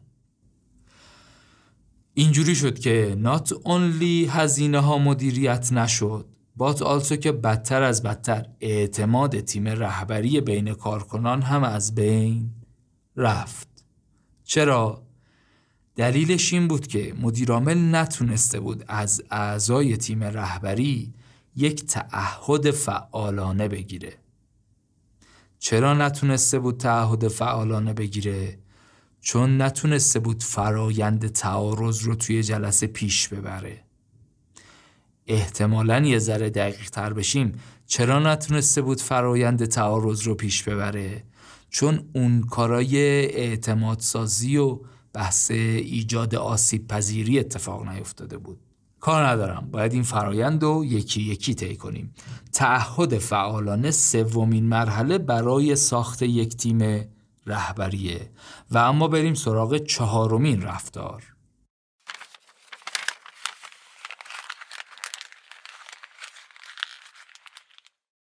رفتار بعدی چهارمین و سختترین رفتار برای ساختن یک تیم منسجمه. پاسخگویی. بعد از دادن تعهد اعضای تیم باید در قبال تعهداتشون پاسخگو هم باشن. اون مدیرایی که گفته بودن بلیتا رو کنسل کنین اینجوری بگیرین. اونایی که نگفته بودن اون کارهایی که قرار بود انجام بدیم تعهد داده بودیم. حالا باید جوابگو باشیم. ما توی سازمان مدیران ارشدی رو داریم که تعهد میدن توی جلسات ولی بعد ازشون پاسخگویی انتظار نمیره یا پاسخگو نیستن. پاسخگویی هم مرحله بعدیه. پاسخگو بودن شهامت می‌خواد. این شهامت هم فقط وقتی به دست میاد که اعضای تیم هم خودشون به تصمیم گرفته شده متعهد باشن و هم بدونن که هم تیمی هاشون همین تعهد رو دارن. اصلا دلیل اینکه تعهد خیلی مهمه همینه. اینکه بدون تعهد نمیشه از یکی انتظار پاسخگویی داشت. تو سازمان های ناسالم دو تا اتفاق میافته. یا مدیرا و بقیه کارمندا به جای تصمیم مصوب شده یه کار دیگه می‌کنن؟ کاری که دوست دارن؟ کاری که به صلاح خودشونه؟ به صلاح واحدشونه؟ یا اینکه اصلا یادشون میره حواسشون نیست. سهل انگاری دیگه. هر شکلی از سهل انگاری. وقتی یکی از این حالت ها پیش میاد تو سازمان های ناسالم اعضا به جای اینکه به اون فرد تذکر بدن شکایت رو می‌برن پیش رهبر تیم. آقا مگه قرار نشد فلان کار رو بکنیم؟ پس چرا فلانی هنوز اینجوریه؟ هیچ کار نمی‌کنن ها. بلیتا رو هنوز دارن اونجوری می‌گیرن. ما دهنمون سرویس شده. بلیتا رو همه رو داریم اکونومی می‌گیریم. کار ندارم. این کار فضا رو برای ایجاد کلی سیاست بازی و خال زنک بازی و دشمنی فراهم می‌کنه. یه چیزی هم بگم. به نظرم ما آدم ها ذاتا گرایش به اینجور رفتارها داریم. یعنی خب خیلی راحت تره که من برم مدیرم شکایت کنم گلگی بکنم از همکار بغل دستیم. دوتا سوتی گرفتم برم بگم غیبتشو بکنم. دوتاش درسته چهار تا هم بذارم روش. این کار خیلی راحت تر از اینه که من برم مستقیم با خودش صحبت کنم تو روی طرف وایسم بهش بگم این کاره رو قرار بود انجام بدی. چرا هنوز شما دارین بلیت business می‌گیرین؟ درسته؟ ولی همیشه این کارهای سخته که نتیجه دارن. خوردن چیپس و پفک آدم و خوشتیپ نمی‌کنه. باید بری روی تردمیل یه ساعت هوازی بزنی. اینجا هم همینه. توی کسب و کار توی رفتارها هم همینه. برای رسیدن به سلامت سازمانی و حفظش باید کارهای سخت انجام بدیم. تو سازمان سالم من اگه متوجه بشم مدیر بغل دستیم کارشو درست و به موقع انجام نداده به خودش میگم. از خودش پیگیری می‌کنم. ممکنه حتی جنس حرف جنس یادآوری باشه. حالا چجوری باید این فرهنگ پاسخگویی همتا به همتا رو توی تیم به وجود بیاریم؟ اینجاست که قصه خیلی جالب میشه. میگه رهبر تیم نباید منبع اصلی پاسخگویی باشه. اما می‌دونیم که همیشه داور نهایی پاسخگویی کسی نیست جز همون رهبر. رهبر تیم باید این شجاعت رو داشته باشه که هر وقت لازم شد از اعضای تیم پاسخ بخواد.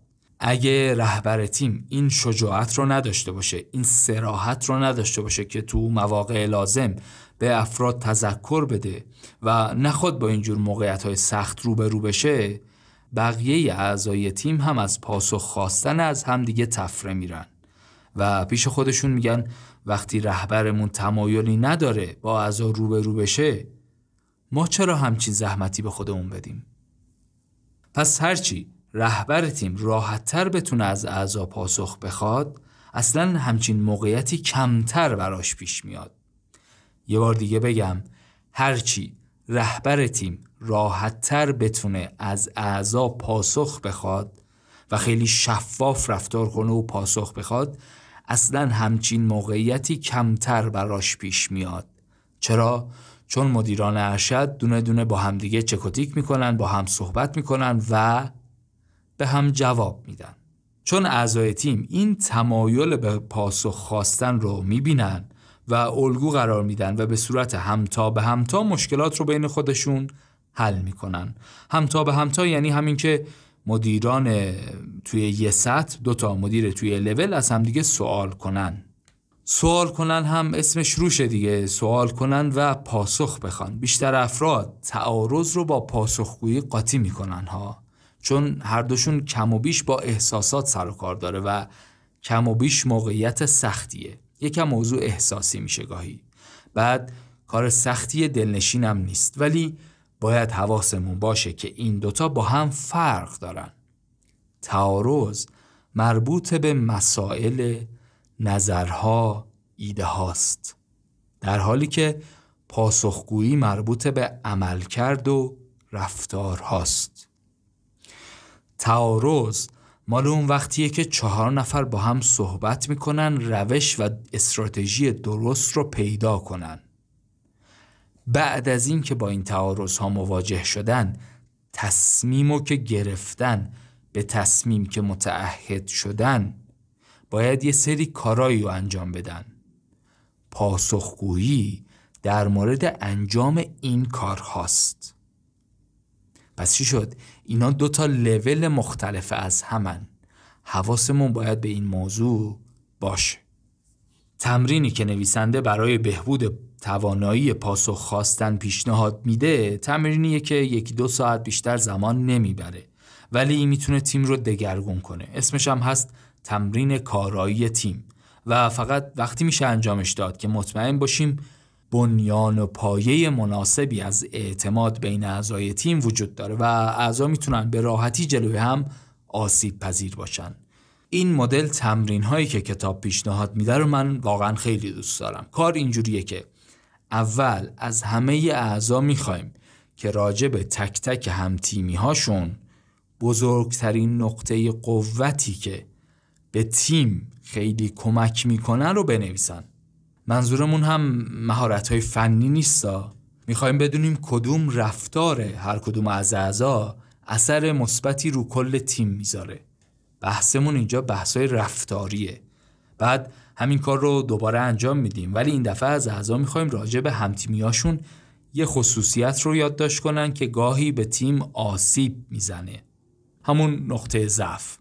یا اگر یه ذره با کلاس سرش بگیم نقاط قابل بهبود.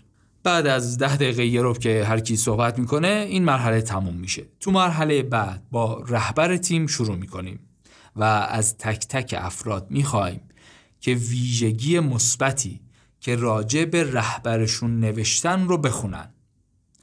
وقتی همه این کارو کردن به رهبر فرصت میدیم در حد یه جمله. به چیزایی که خونده شده واکنش نشون بده. بعد میریم سراغ ویژگی های منفی و از اعضا می‌خوایم ویژگی که به نظرشون رهبر تیم باید توش بهبود پیدا کنه رو بخونن. دوباره به رهبر فرصت میدیم که نظرش رو در قالب یه جمله بیان کنه. تکذیبیه نها نظر. بعد این تمرین رو برای تک تک اعضای تیم تکرار می‌کنیم. این پروسه واسه هر کی ده دقیقه یه رب طول می‌کشه و نهایتا دو ساعت جلسه تموم میشه. اینجاست که آدما به خاطر بازخوردهای مستقیم صادقانه و مفیدی که با هم در میون گذاشتن یکم هیجان زده میشن. تأثیر اصلی و مهمی که این تمرین داره اینه که اعضای تیم می‌فهمند که پاسخ خواستن از همدیگه کار مفیدیه و سازنده است و این باعث میشه که از اونجا به بعد احتمال ادامه پاسخگویی بیشتر بشه.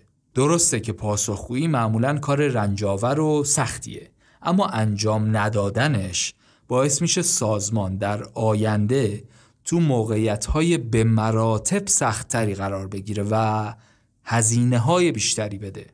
ضمناً اگه فرهنگ پاسخگویی حاکم بشه می‌تونیم به مرحله بعدی تیم هم بریم.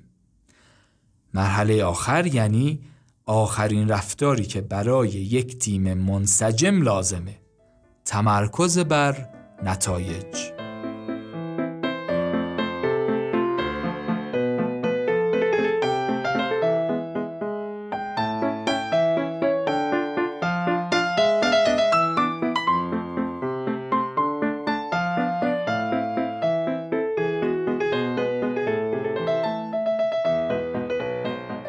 هدف نهایی اعتمادسازی و تعارض و تعهد و پاسخگویی رسیدن به نتایجه بدیهیه نه؟ شاید هم بدیهی باشه شاید هم بعضی بدیهیات رو یادمون بره گاهی تو بعضی از شرکت ها یکی از بزرگترین موانعی که سر راه موفقیت تیم ها قرار می‌گیره اینه که به اندازه کافی به نتایج توجه نمی‌کنن. شاید سوال این باشه که اگه اعضای تیم رهبری یه سازمان به نتایج سازمان توجه نمی‌کنن پس به چی توجه می‌کنن؟ آفرین سوال خوبیه دو نمره مثبت ولی واقعا به چی توجه می‌کنن؟ مثلا مثلا به نتایج واحد خودشون توی تیم رهبری ناکارآمد مدیر مالی فقط به فکر نتایج تیم مالیه مدیر فروش فقط به فکر نتایج تیم فروشه و عدد فروش و به همین ترتیب بالاخر. به جای اینکه نتایج کلی سازمان برای این مدیرها مهم باشه هر کس صرفاً به نتایج واحد خودش اهمیت میده. ممکن هم هست اینطور نباشه ولی چیزای دیگه ای هم برای اعضای تیم رهبری مهم باشن مثل پیشرفت شغلی فردی. جایگاه و منیت یا ego یا مثلا لجبازی. لجبازی سر یک ایده قدیمی. مثلا من فکر می‌کنم مشکل از نقطه آ هست. هر کی هر چی میگه هر بحثی پیش میاد من موضوع رو می‌برم تو اون نقطه آ و میگم ببین اونجا ایراد داره که اینجور میشه.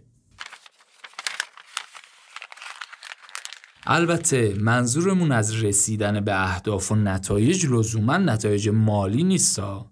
اهداف مالی درست جزو مهمترین اهدافن اما اهداف دیگه ای هم در سازمان وجود داره که شاید حتی مهمتر از اهداف مالی باشن. توی این موضوع مثلا توی اپیزود ششم صحبت کردیم توی اپیزود نهم صحبت کردیم. مثلا هدف تیم فوتبال اینه که در طول فصل بیشترین امتیاز رو توی لیگ به دست بیاره. و توی تورنمنت هم تا جایی که ممکنه صعود کنه. شاید رسیدن به این اهداف بدون رسیدن به اهداف مالی خیلی امکان پذیر نباشه. اما واضحه که هدف اصلی از جنس مالی نیست. یه نکته دیگه هم بگم. یه وقتایی معلوم میشه که اتفاقا هدف شاید کسب کردن تعداد امتیاز بالا هم نباشه. یعنی توی همین موضوع فوتبال و اینها یه جاهایی هدف جذب مخاطب. یه کاری شبیه صنعت entertainment یه جوری که PR مهمتر از تعداد امتیاز باشه. اونجاها اهداف اون مدلی هم هست. مسائل رو یک بعدی نباید ببینیم. مثلا در مورد فوتبال یه ذره دقیق تر بشیم. شاید فکر کنیم که این اصلا در یه business دیگری داره فعالیت می‌کنه. نه صرفا ورزش و نتیجه گرفتن توی ورزش. آها؟ بگذاریم. ما دو سری هدف داریم اهداف گروهی و اهداف فردی. موقع ارزیابی عملکرد تیم ها یه معیار هست که تیم منسجم رو از تیم غیر منسجم متمایز می‌کنه. اهداف تیم های منسجم اهدافی مشترک برای کل تیمن. مسئله ساده ها ولی تو اکثر تیم ها این اتفاق نمیافته. یعنی مدیر هر واحد فکر می‌کنه خارج از حوزه تخصصش مسئولیتی نداره. مثل این میمونه که یه تیم فوتبال بازی رو ببازه ولی مهاجمش خوشحالی کنه و پشتک بزنه جفتک بزنه که من دو تا گل زدم. تصویر خیلی تصویر مزهکیه ها. تو فوتبال مزهکه ولی نمی‌دونم چرا تو سازمان مزهک که نیست با تالسو مرسوم هم هست. تنها راهی که یه تیم می‌تونه به معنای واقعی تیم باشه اینه که همه اعضاش اولویت یکسانی داشته باشن و تو یه جهت پارو بزنن. تو تیم‌های فوق‌العاده همه اعضا فارغ از مسئولیتشون هر چی در توان دارن رو می‌ذارن برای اینکه تیم به اهدافش برسه. یعنی سوالهای سختگیرانه راجع به واحدهای دیگه می‌پرسن و هر جا که لازم باشه و بتونن داوطلب میشن که برن به اون واحد دیگه به اون مدیر دیگه کمک کنن.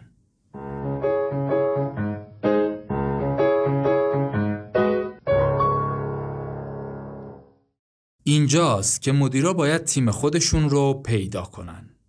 مدیر ارشد یک دپارتمان یا یک واحد تیمی که داره توش بازی می‌کنه تیمیه که همرده خودشن. و هفته یه بار باهاشون جلسه داره. اون تیمی که زیر مجموعش هستن تیمی که کمک می‌کنن مدیر بهتر تو تیمش بازی کنه یه تیم دیگه است. یه بار دیگه بگم چشم. با مثالم میگم. مثلا معاون بازاریابی و فروش رو تصور کنید. احتمالا ایشون یه تعداد زیادی مدیر و سرپرست و کارشناس زیر مجموعش کار می‌کنن.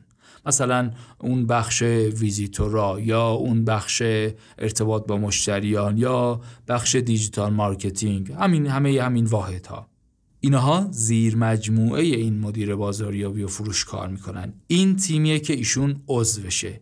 یکی از تیمایی که عضوشه.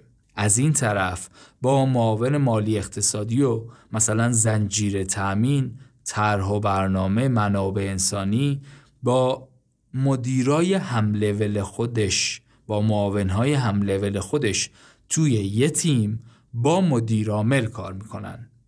حالا اینجا مدیر باید حواسش باشه که تیم خودش رو درست تشخیص بده. توی یک سازمان سالم مدیر خودش رو عضو تیم دوم می‌دونه و تیم اول رو عواملی می‌دونه که بهش کمک کنن تو تیم اصلی درست بازی کنه.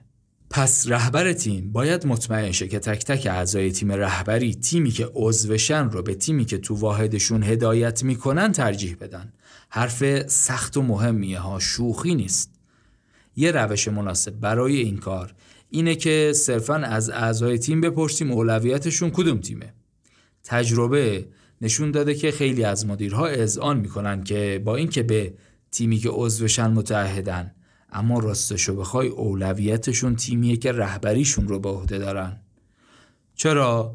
چون بالاخره کارکنای اون تیم رو خودشون استخدام کردن. هر روز کنارشون میشینن و باهاشون کار می‌کنن و با هم نهار می‌خورن و بهشون احساس وفاداری می‌کنن و حس می‌کنن اون افراد به حمایتشون نیاز دارن. این دیدگاه خیلی رایجه و خیلی هم قابل درکه ولی خطرناکه. وقتی اعضای تیم تعهد و وفاداریشون نسبت به تیمی که هدایتشون می‌کنن بیشتر از تیمی باشه که عضوشن جلسات تیم رهبری چیزی میشه شبیه جلسات سازمان ملل. یعنی هدف کسایی که اونجا صحبت می‌کنن این نیست که به اون جمع کمک کنن تا اهدافشون رو پیش ببرن بلکه هدفشون اینه که واسه مردم خودشون رایزنی کنن. و به نفع اونا تصمیم بگیرن. تا وقتی هم که همچین حالتی فرما باشه نمیشه انتظار داشت عملکرد سازمان به بالاترین سطح برسه و تصمیمات درستی گرفته بشه. اگه همچون انتظاری داریم باید زحمت بکشیم کار کنیم. یه دفعه هم به نتیجه نمی‌رسیم. باید بریم از مرحله یک. یکی یکی سنگا رو بچینیم بیایم بالا. پس چی شد؟ از پنج تا مرحله که برای ساختن یک تیم منسجم نیازه یه بار دیگه یادآوری کنیم. اعتماد، تعارض، تعهد، پاسخگویی و تمرکز بر نتایج. راجع به این پنج مرحله صحبت کردیم و گفتیم برای ساختن یک تیم منسجم باید این مراحل رو طی کنیم. آخر این فصل کتاب یک چکلیست داره برای سنجش تیم و سلامت سازمان. اگه اعضای تیم رهبری بتونن تاییدش کنن می‌تونن مطمئن بشن که یه تیم منسجم ساختن. اون جمله ها اینان. یک تیم رهبری برای کارآمد بودن به اندازه کافی کوچکه. دو اعضای تیم به هم اعتماد دارن و می‌تونن در برابر همدیگه آسیب پذیر باشن. 3. اعضای تیم درباره مسائل مهم همیشه درگیر تعارضهای سازنده و بیپرده میشن. 4. تیم جلسات رو با توافقاتی سریح، فعالانه و مشخص درباره تصمیمات ترک می‌کنه. 5. اعضای تیم همدیگر رو پاسخگوی تعهدات و رفتارهاشون می‌دونن. 6. اعضای تیم رهبری اولویت ها و نیازهای گروه کلی سازمان رو به واحدهای خودشون ترجیح میدن.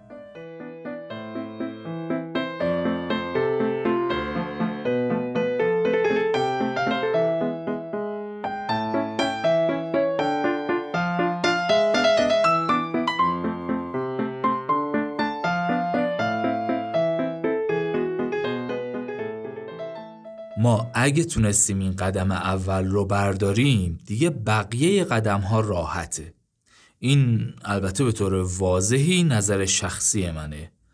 من امین علی رضایی فکر می‌کنم این که ما درک کنیم اهمیت سلامت سازمانی رو خودش گام مهمیه. اینکه نیت به اصلاح فرهنگ سازمانی کنیم کار بزرگیه. جرأت می‌خواد این کارا. سردرد و هزینه و خونریزی داره این کارا. تشکیل تیم رهبری منسجم واقعا داستانی برای خود شوخی نیست. من فکر می‌کنم تا اینجا اگه اومده باشیم رسیده باشیم دیگه 70 80 درصد مسیر رو رفته ایم سربالایی رو طی کرده ایم بقیهش نه اینکه راحت باشه ولی به سختی مراحل اولیه دیگه نیست. همونطور که اوایل پادکست گفتیم برای ایجاد یه سازمان سالم باید چهار تا کار انجام بدیم. اولین مورد که ساخت تیم منسجم بود رو مفصلا بررسی کردیم. موارد دو و سه و چهار رو هم به طور خلاصه تری توضیح میدیم ببینیم تکلیف چیه.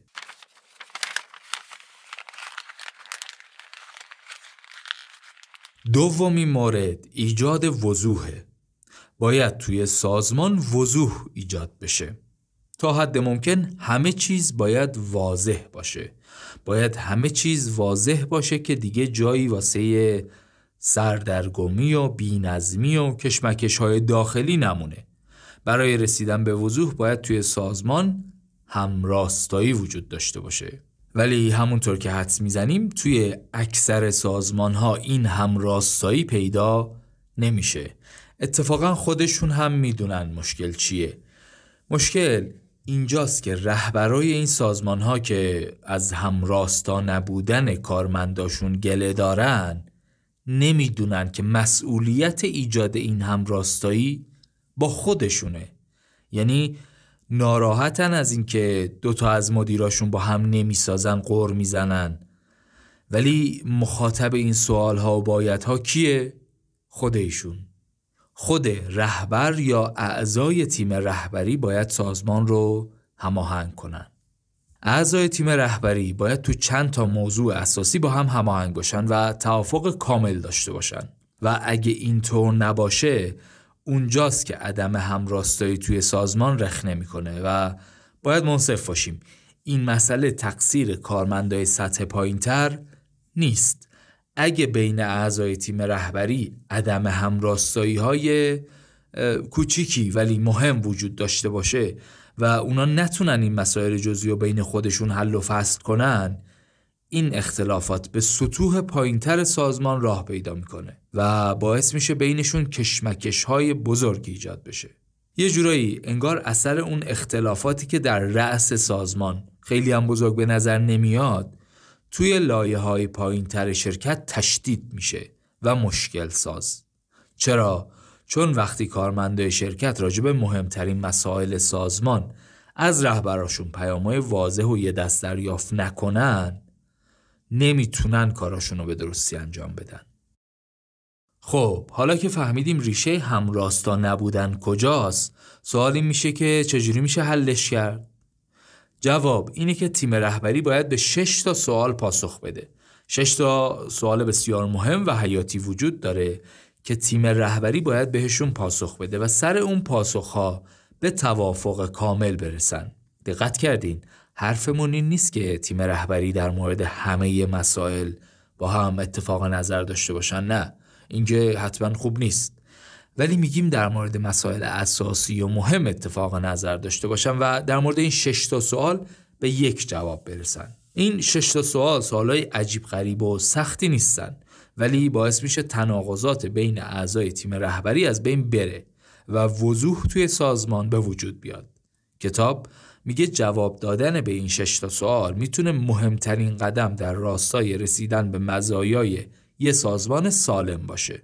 و میگه اکثر تیم‌های رهبری اطلاعات و تجربیات لازم برای پاسخ دادن به این سوالها رو دارن. پس جواب دادن بهش نباید خیلی سخت باشه اما به دو شرط. اولا اینکه تیم رهبری یه تیم منسجم باشه. رسیدن به جواب برای این سوالا کلی تعارض و بحث و گفتگوی پرشور و پردردسر لازم داره. گفتگوهایی که فقط توی یه تیم منسجم می‌تونه اتفاق بیفته. شرط دوم هم اینه که جواب این سوالها جوابای واضح و سرراستی باشن. شعار ندن. خیلی از مدیرا موقع جواب دادن به این جور سوالا یا این شش تا سوال به یه ذهنیت marketing ی و branding و سرمایه انسانی متمایل میشن و جوابای خیلی با کلاس میدن و تلاش می‌کنن جوابای جذاب و باحالی پیدا کنن که این باعث منحرف شدن از هدف اصلیه. هدف اصلی چیه؟ ایجاد وضوح و همراستایی. باید برای جواب دادن به این سوالا وقت گذاشت. نیازی به چند ماه و اینا نیستا ولی چند روز زمان لازمه برای رسیدن به جوابهای اولیه. و بعد از اون چند هفته هم باید وقت گذاشت برای بحث و بهبود دادن. یکم دیگه بالاخره میگیم این شش تا سوال چیا هستن. ولی قبلش یه نکته خیلی مهم دیگر رو لازمه بگم. حالا سوال این میشه که بریم یکی رو بیاریم اینا رو برامون خوب بنویسه؟ نه دوست من شما باید اینا رو خودت بنویسی. باید حرف حرف خودت باشه. حالا ممکنه شما برای اینکه نظرتون و چشماندازتون و اینها استخراج بشه مثلا از یکی کمک بگیرید. این میشه. ولی حرفی که نوشته میشه باید حرف دل خود شما باشه. این نظر خودم بود. لازم بود بگم واقعا. نکته و سوال بعدی که تو کتاب اومده چیه؟ اینه که اگه تلاشمون رو بکنیم ولی به جوابای غلط برسیم چی؟ نکته اینه که هیچ جواب درست یا غلطی وجود نداره. به به به به حرف رو ببین.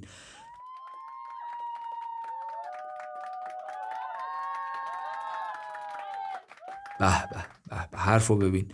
محشره میگه جواب درست و غلطی وجود نداره. هر چی که هستی همونو بنویس همونو بگو. هر چی که نوشتی همون هم باش. با جواب دادن به این سوالا قراره به یه سازمان کمک کنیم که جهت حرکتش واضح و مشخص بشه. پس قرار نیست شعار بدیم. پس مهمتر از این که جواب درستی برای این سوالا داشته باشیم اینه که صرفا یه جوابی براشون داشته باشیم. جوابی که جواب ما به این سوال هاست. حالا ممکنه در آینده هم بخشی از اینا رو عوض بکنیم. قرآن نیست که بگیم یه بار نوشتیم تا صد سال نگه میداریم. ممکنه امروز بنویسیم. بعد توی دو سال بعد در مورد یکی شک کنیم عوض کنیم. اینم امکان پذیره. حالا بریم سراغ این شش تا سوال. یک چرا وجود داریم؟ دو چگونه رفتار می کنیم سه چه کار می کنیم چهار چگونه موفق می شویم پنج در این لحظه چه چیزی از همه مهمتر است؟ شش چه کسی چه کاری باید انجام دهد؟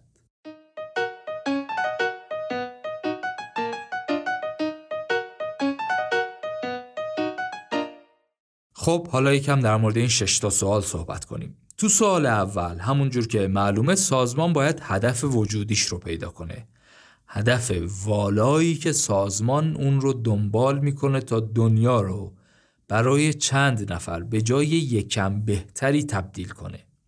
اگه هدف وجودی سازمانمون رو ندونیم هم راهمون رو در بلند مدت گم می‌کنیم و هم اون حس تعهد واقعی و شور و اشتیاقه که می‌خوایم توی اعضای تیم و کارمندا ایجاد نمیشه. حواسمون باشه که پول در آوردن هدف وجودی نیست بلکه یه نشون است. از اینکه سازمانمون در رسیدن به اون هدف وجودی موفق بوده. سایمون سینک هم درباره هدف وجودی سازمان یه کتاب کلاسیک داره که اتفاقا همین نشر آموخته هم منتشر کرده. کتاب با چرا شروع کنید که قطعا برای پیدا کردن هدف اصلی سازمان توصیهش می‌کنیم. تو پاسخ به سوال دوم باید ارزش های اساسیمون رو مشخص کنیم. چهار نوع ارزش وجود داره. ارزش های اصلی، ارزش های آرمانی، ارزش های تصادفی و ارزش های اجازه ورود به بازی. کتاب اول به طور مفصل و با مثال همونطور که گفتیم کتاب کلی مثال داره و داستان داره با مثال این ارزش ها رو توضیح میده و بعد به همون میگه چطور این ارزش ها رو از همدیگه تمیز بدیم در این مورد حتما هم توی اینستاگرام خواهیم نوشت هم یه مقاله توی سایت می‌گذاریم. درباره انواع ارزش های سازمانی می نویسیم توی اینستاگرام که حتما همراه ما هستید و لطف می‌کنید ما رو به دوستان و همکاران و همراهانتون معرفی می‌کنید. یه سر به سایتمون هم گاهی بزنید. بعد به سوال سوم می‌رسیم. یعنی چه کار می‌کنیم؟ جواب دادن به این سوال بین این شش تا سوال از همه راحت تره صرفا کاری که شرکت انجام میده رو می نویسیم بدون اینکه از هیچ صفت یا قید قلمبه سلمبه استفاده کنیم. مثلا کار ما طراحی و تولید هارد درایو و SSD همین. یا کار ما تولید سوپاپه یا کار ما اینه که لباس طراحی می‌کنیم آنلاین میفروشیم. یا مثلا همین پاپیروس. خلاصه ساده کتاب های کسب و کار. تو جواب دادن به سوال چهارم یعنی چگونه موفق می‌شویم باید استراتژی سازمانمون رو مشخص کنیم. استراتژی هم که دیگه همه می‌دونیم چیه دیگه تو فصل اول هم مفصلا راجبش صحبت کرده ایم و گفته ایم بعد نیست بعد از مدت ها یه سر به فصل اول پادکست هم بزنید مخصوصا اپیزود سوم. اونجا کتاب استراتژی رقابتی مایکل پورتر رو خلاصه کردیم. که آقای لنچیونی توی این کتاب توی این فصل میگه با اختلاف مفیدترین کتابی بوده که توی حوزه استراتژی خونده. واقعا کتاب درخشانی بود. اون موقع درخشان بود هنوزم هست.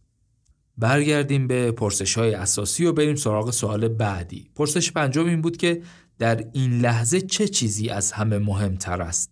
اینجا سازمان باید اهدافش رو اولویت بندی کنه و یه هدف رو تاکید می‌کنم فقط یه هدف رو به عنوان هدف موضوعیش انتخاب کنه هدف موضوعی چیه؟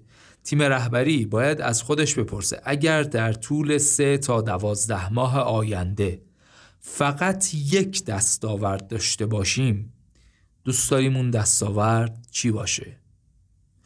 جواب این سوال میشه هدف موضوعی بعد از تعیین هدف موضوعی طبق مراحلی که کتاب توضیح میده راه رسیدن بهش رو هم به طور جزئی مشخص می‌کنیم. این کار باعث میشه تمرکزمون رو بگذاریم روی یک موضوعی که بیشترین اهمیت رو داره.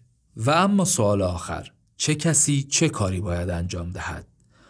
که اشقاسان نمود اول ولی افتاد مشکل ها پاسخ به این سوال وظیفه هر فرد توی تیم رهبری رو مشخص می‌کنه. یکم بدیهی به نظر می‌رسه اما باور کنید یا نه خیلی جاها ما با همین بدیهیات مشکل داریم.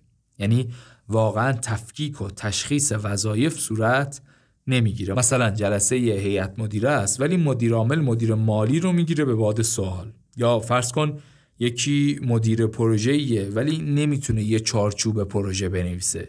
زمانبندی رو میگه بلد نیستم نمی‌دونم یکی دیگه بیاد کمک کنه. یکی دیگه عضو هیئت مدیره است. فکر می‌کنه فقط باید همش منتقد باشه و جای خودشو با حسابرس اشتباه می‌کنه.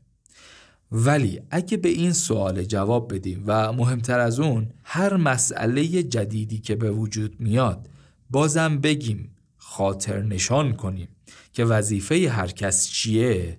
کلی از ابهامات و ناهماهنگی های بین اعضای تیم می‌تونه برطرف بشه. شاید باورتون نشه خاطر نشان رو هم استفاده کردم. خب کجا بودیم؟ آها شش تا پرسش رو گفتیم. یه بار دیگه اشاره کنیم. یک چرا وجود داریم؟ دو چگونه رفتار می‌کنیم؟ سه چه کار می‌کنیم؟ چهار چگونه موفق می‌شویم؟ پنج در این لحظه چه چیزی از همه مهمتر است؟ و شش چه کسی چه کاری باید انجام دهد.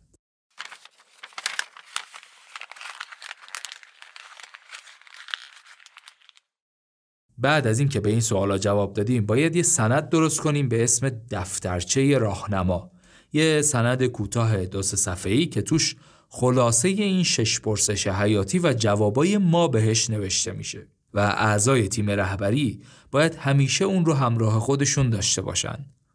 نواسه اینکه تو کیفشون خاک بخوره ها بلکه به این دلیل که توی جلسات از این دفترچه برای ارجاع دادن و اطلاع رسانی به کارمندا استفاده کنن. مرحله بعدی اطلاع رسانی این جواب ها به کارمنداست. خودمونیم. گوش کارمندا از حرف ها و شعارها پره. تو کار ما کیفیت حرف اولو می‌زنه همیشه حق با مشتریه و کلی حرفای این چنینی به خاطر همینم است که وقتی افراد یه چیزی رو فقط یه بار از مدیرشون میشنون و اون حرف هم حرف قشنگه معمولا اونقدر جدیش نمی‌گیرن و احتمالش زیادی که فکر کنن اینم یکی از همون حرفای علکیه. واسه همینم است که نویسنده میگه جواب پرسش های اساسی رو باید بارها و بارها به خودمون و به کارمندا بگیم. یه چیزی هم داخل پرانتز بگم. گفتن خالی هیچ فایده ای نداره ها. اول باید این حرفا رو به خودمون بگیم بهش عمل کنیم و البته مکررن به بقیه هم اطلاع رسانی بکنیم. یعنی به مرور زمان و به طور مستمر این حرف ها رو به کارمندها و البته سایر زینف ها بگیم تا ملکه ذهنشون بشه و تو تک تک کارهایی که انجام میدیم حواس هممون به اون حرف ها و به اون استراتژی های کلان باشه. فصل سوم کتاب کلا راجع به ظرافت های همین اطلاع رسانی وضوحه.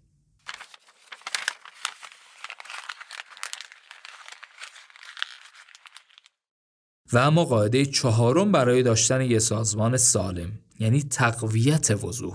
درسته که اطلاع رسانی وضوح به شدت مهمه اما کافی نیست.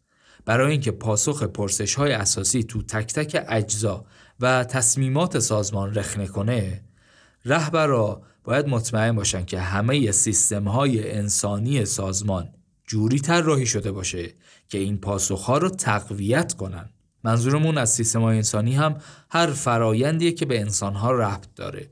یعنی استخدام مصاحبه onboarding احتمالا welcome package مدیریت عملکرد دستمزد و پاداش و اخراج و همه این حرفا. همه این تصمیمات باید در راستای پاسخ پرسش های اساسی باشن و اونها رو تقویت کنن. نویسنده هم تو این فصل به تفصیل تک تکشون رو توضیح داده. مثلا همین نظام دستمزد و پاداش و اینها. یا فرض کن اگه تو اون ارزش ها بنویسیم نظم بعد نفر جدید میاد برای مصاحبه 45 دقیقه تأخیر کنیم. خب چی میشه؟ واقعا از نظر اون نفر ما دروغگوییم دیگه. تعارف نکنیم با هم. به هر حال حرف اینه که اون چه که به وضوح ایجاد کردیم اطلاع رسانی کردیم. حالا از طریق سیستم های منابع انسانی جاری سازی و تقویت کنیم. دو صد گفته چون نیم کردار. نیست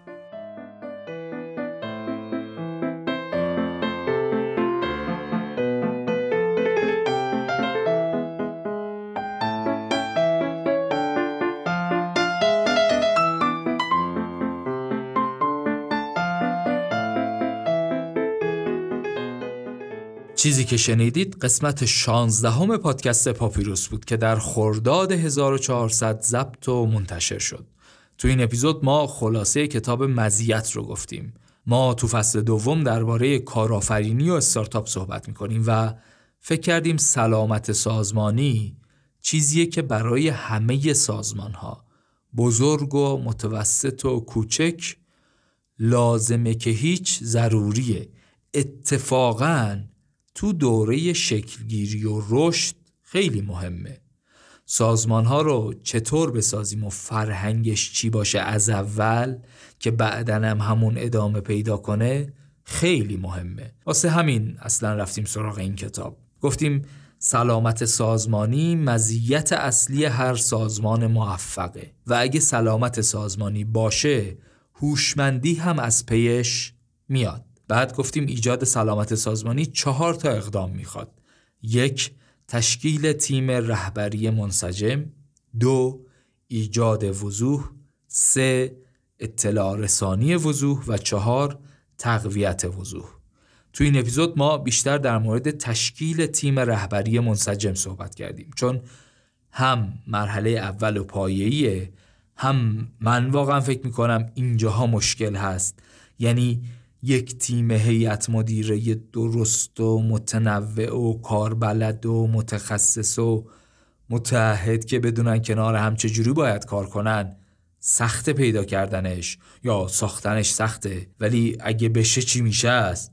یعنی اگه بشه بعدش همین بحثایی که درباره وضوح داریم و نهایتا همین مدل مدیریت و راهبری منجر به هوشمندی ها خواهد شد. واسه این بود که هم ما بیشتر تاکید کردیم هم خود کتاب قسمت بیشتری رو به این موضوعات اختصاص داده بود. ممنون از شما که تا اینجا با ما همراه بودین. این اپیزود رو من امین علیرضایی و همراه شادی شهاب رضوی درست کردیم. راستش من انقدر کتاب رو دوست داشتم که اگه به خودمون بود چهار پنج ساعت دربارش صحبت می‌کردیم. الان واقعا حس می‌کنم مهمترین حرف در business رو زدیم. و دیگه باید توی اوج خداحافظی کنیم. نه شوخی کردم. پادکست کار خودش رو ادامه خواهد داد ولی اون قسمت قبلیش واقعا شوخی نبود. به نظرم واقعا مهمترین حرفا رو زدیم. ممنون از اسپانسر این قسمت همتیک که در سه اپیزود گذشته همراه ما بود. ممنون از شما که با ما همراه هستید. ممنونیم که ما رو معرفی می‌کنید. کامنت می‌گذارید توی اپل پادکست توی کست باکس. اینستاگرام. خیلی جالبه که ما هنوز هم داریم دوستانی رو که تازه به ما اضافه میشن بعد میرن دونه دونه پستای اینستاگرام رو لایک می‌کنن بعد میرن در مورد پادکست ها و در مورد اپیزود ها از اپیزود یک گوش میدن در مورد همش کامنت می‌گذارن میان جلو و میگن که ما تازه آشنا شدیم کاش زودتر آشنا می‌شدیم. نمی‌دونم چطور ولی ما رسانه ای جز شما نداریم. اگه پادکست مفید بود لطفا ما رو معرفی می‌کنید به بقیه. هم اگه خودتون رسانه دارید مخاطب دارید به مخاطبهای خودتون به دوستای خودتون معرفی کنید. و هم یه کار دیگه هم که میشه کرد اینه که می‌تونین معرفی کنین ما رو به اونهایی که رسانه دارن و مخاطب دارن اونها به بقیه معرفی کنن. دمتون گرم سرتون سلامت سازمانتون سلامت. دیگه کم کم کرونا هم داره تموم میشه و اون آرزویی که ما چند بار توی اپیزودهای مختلف پادکست گفتیم کم کم داره به واقعیت می‌رسه و کم کم دیگه داره کرونا بعد از فاصله دو ساله تقریبا تبدیل میشه به یک خاطره عجیب و غریب توی ذهن ما. ممنونم از شما. تا قسمت بعدی شما رو به خدای متعال میسپارم.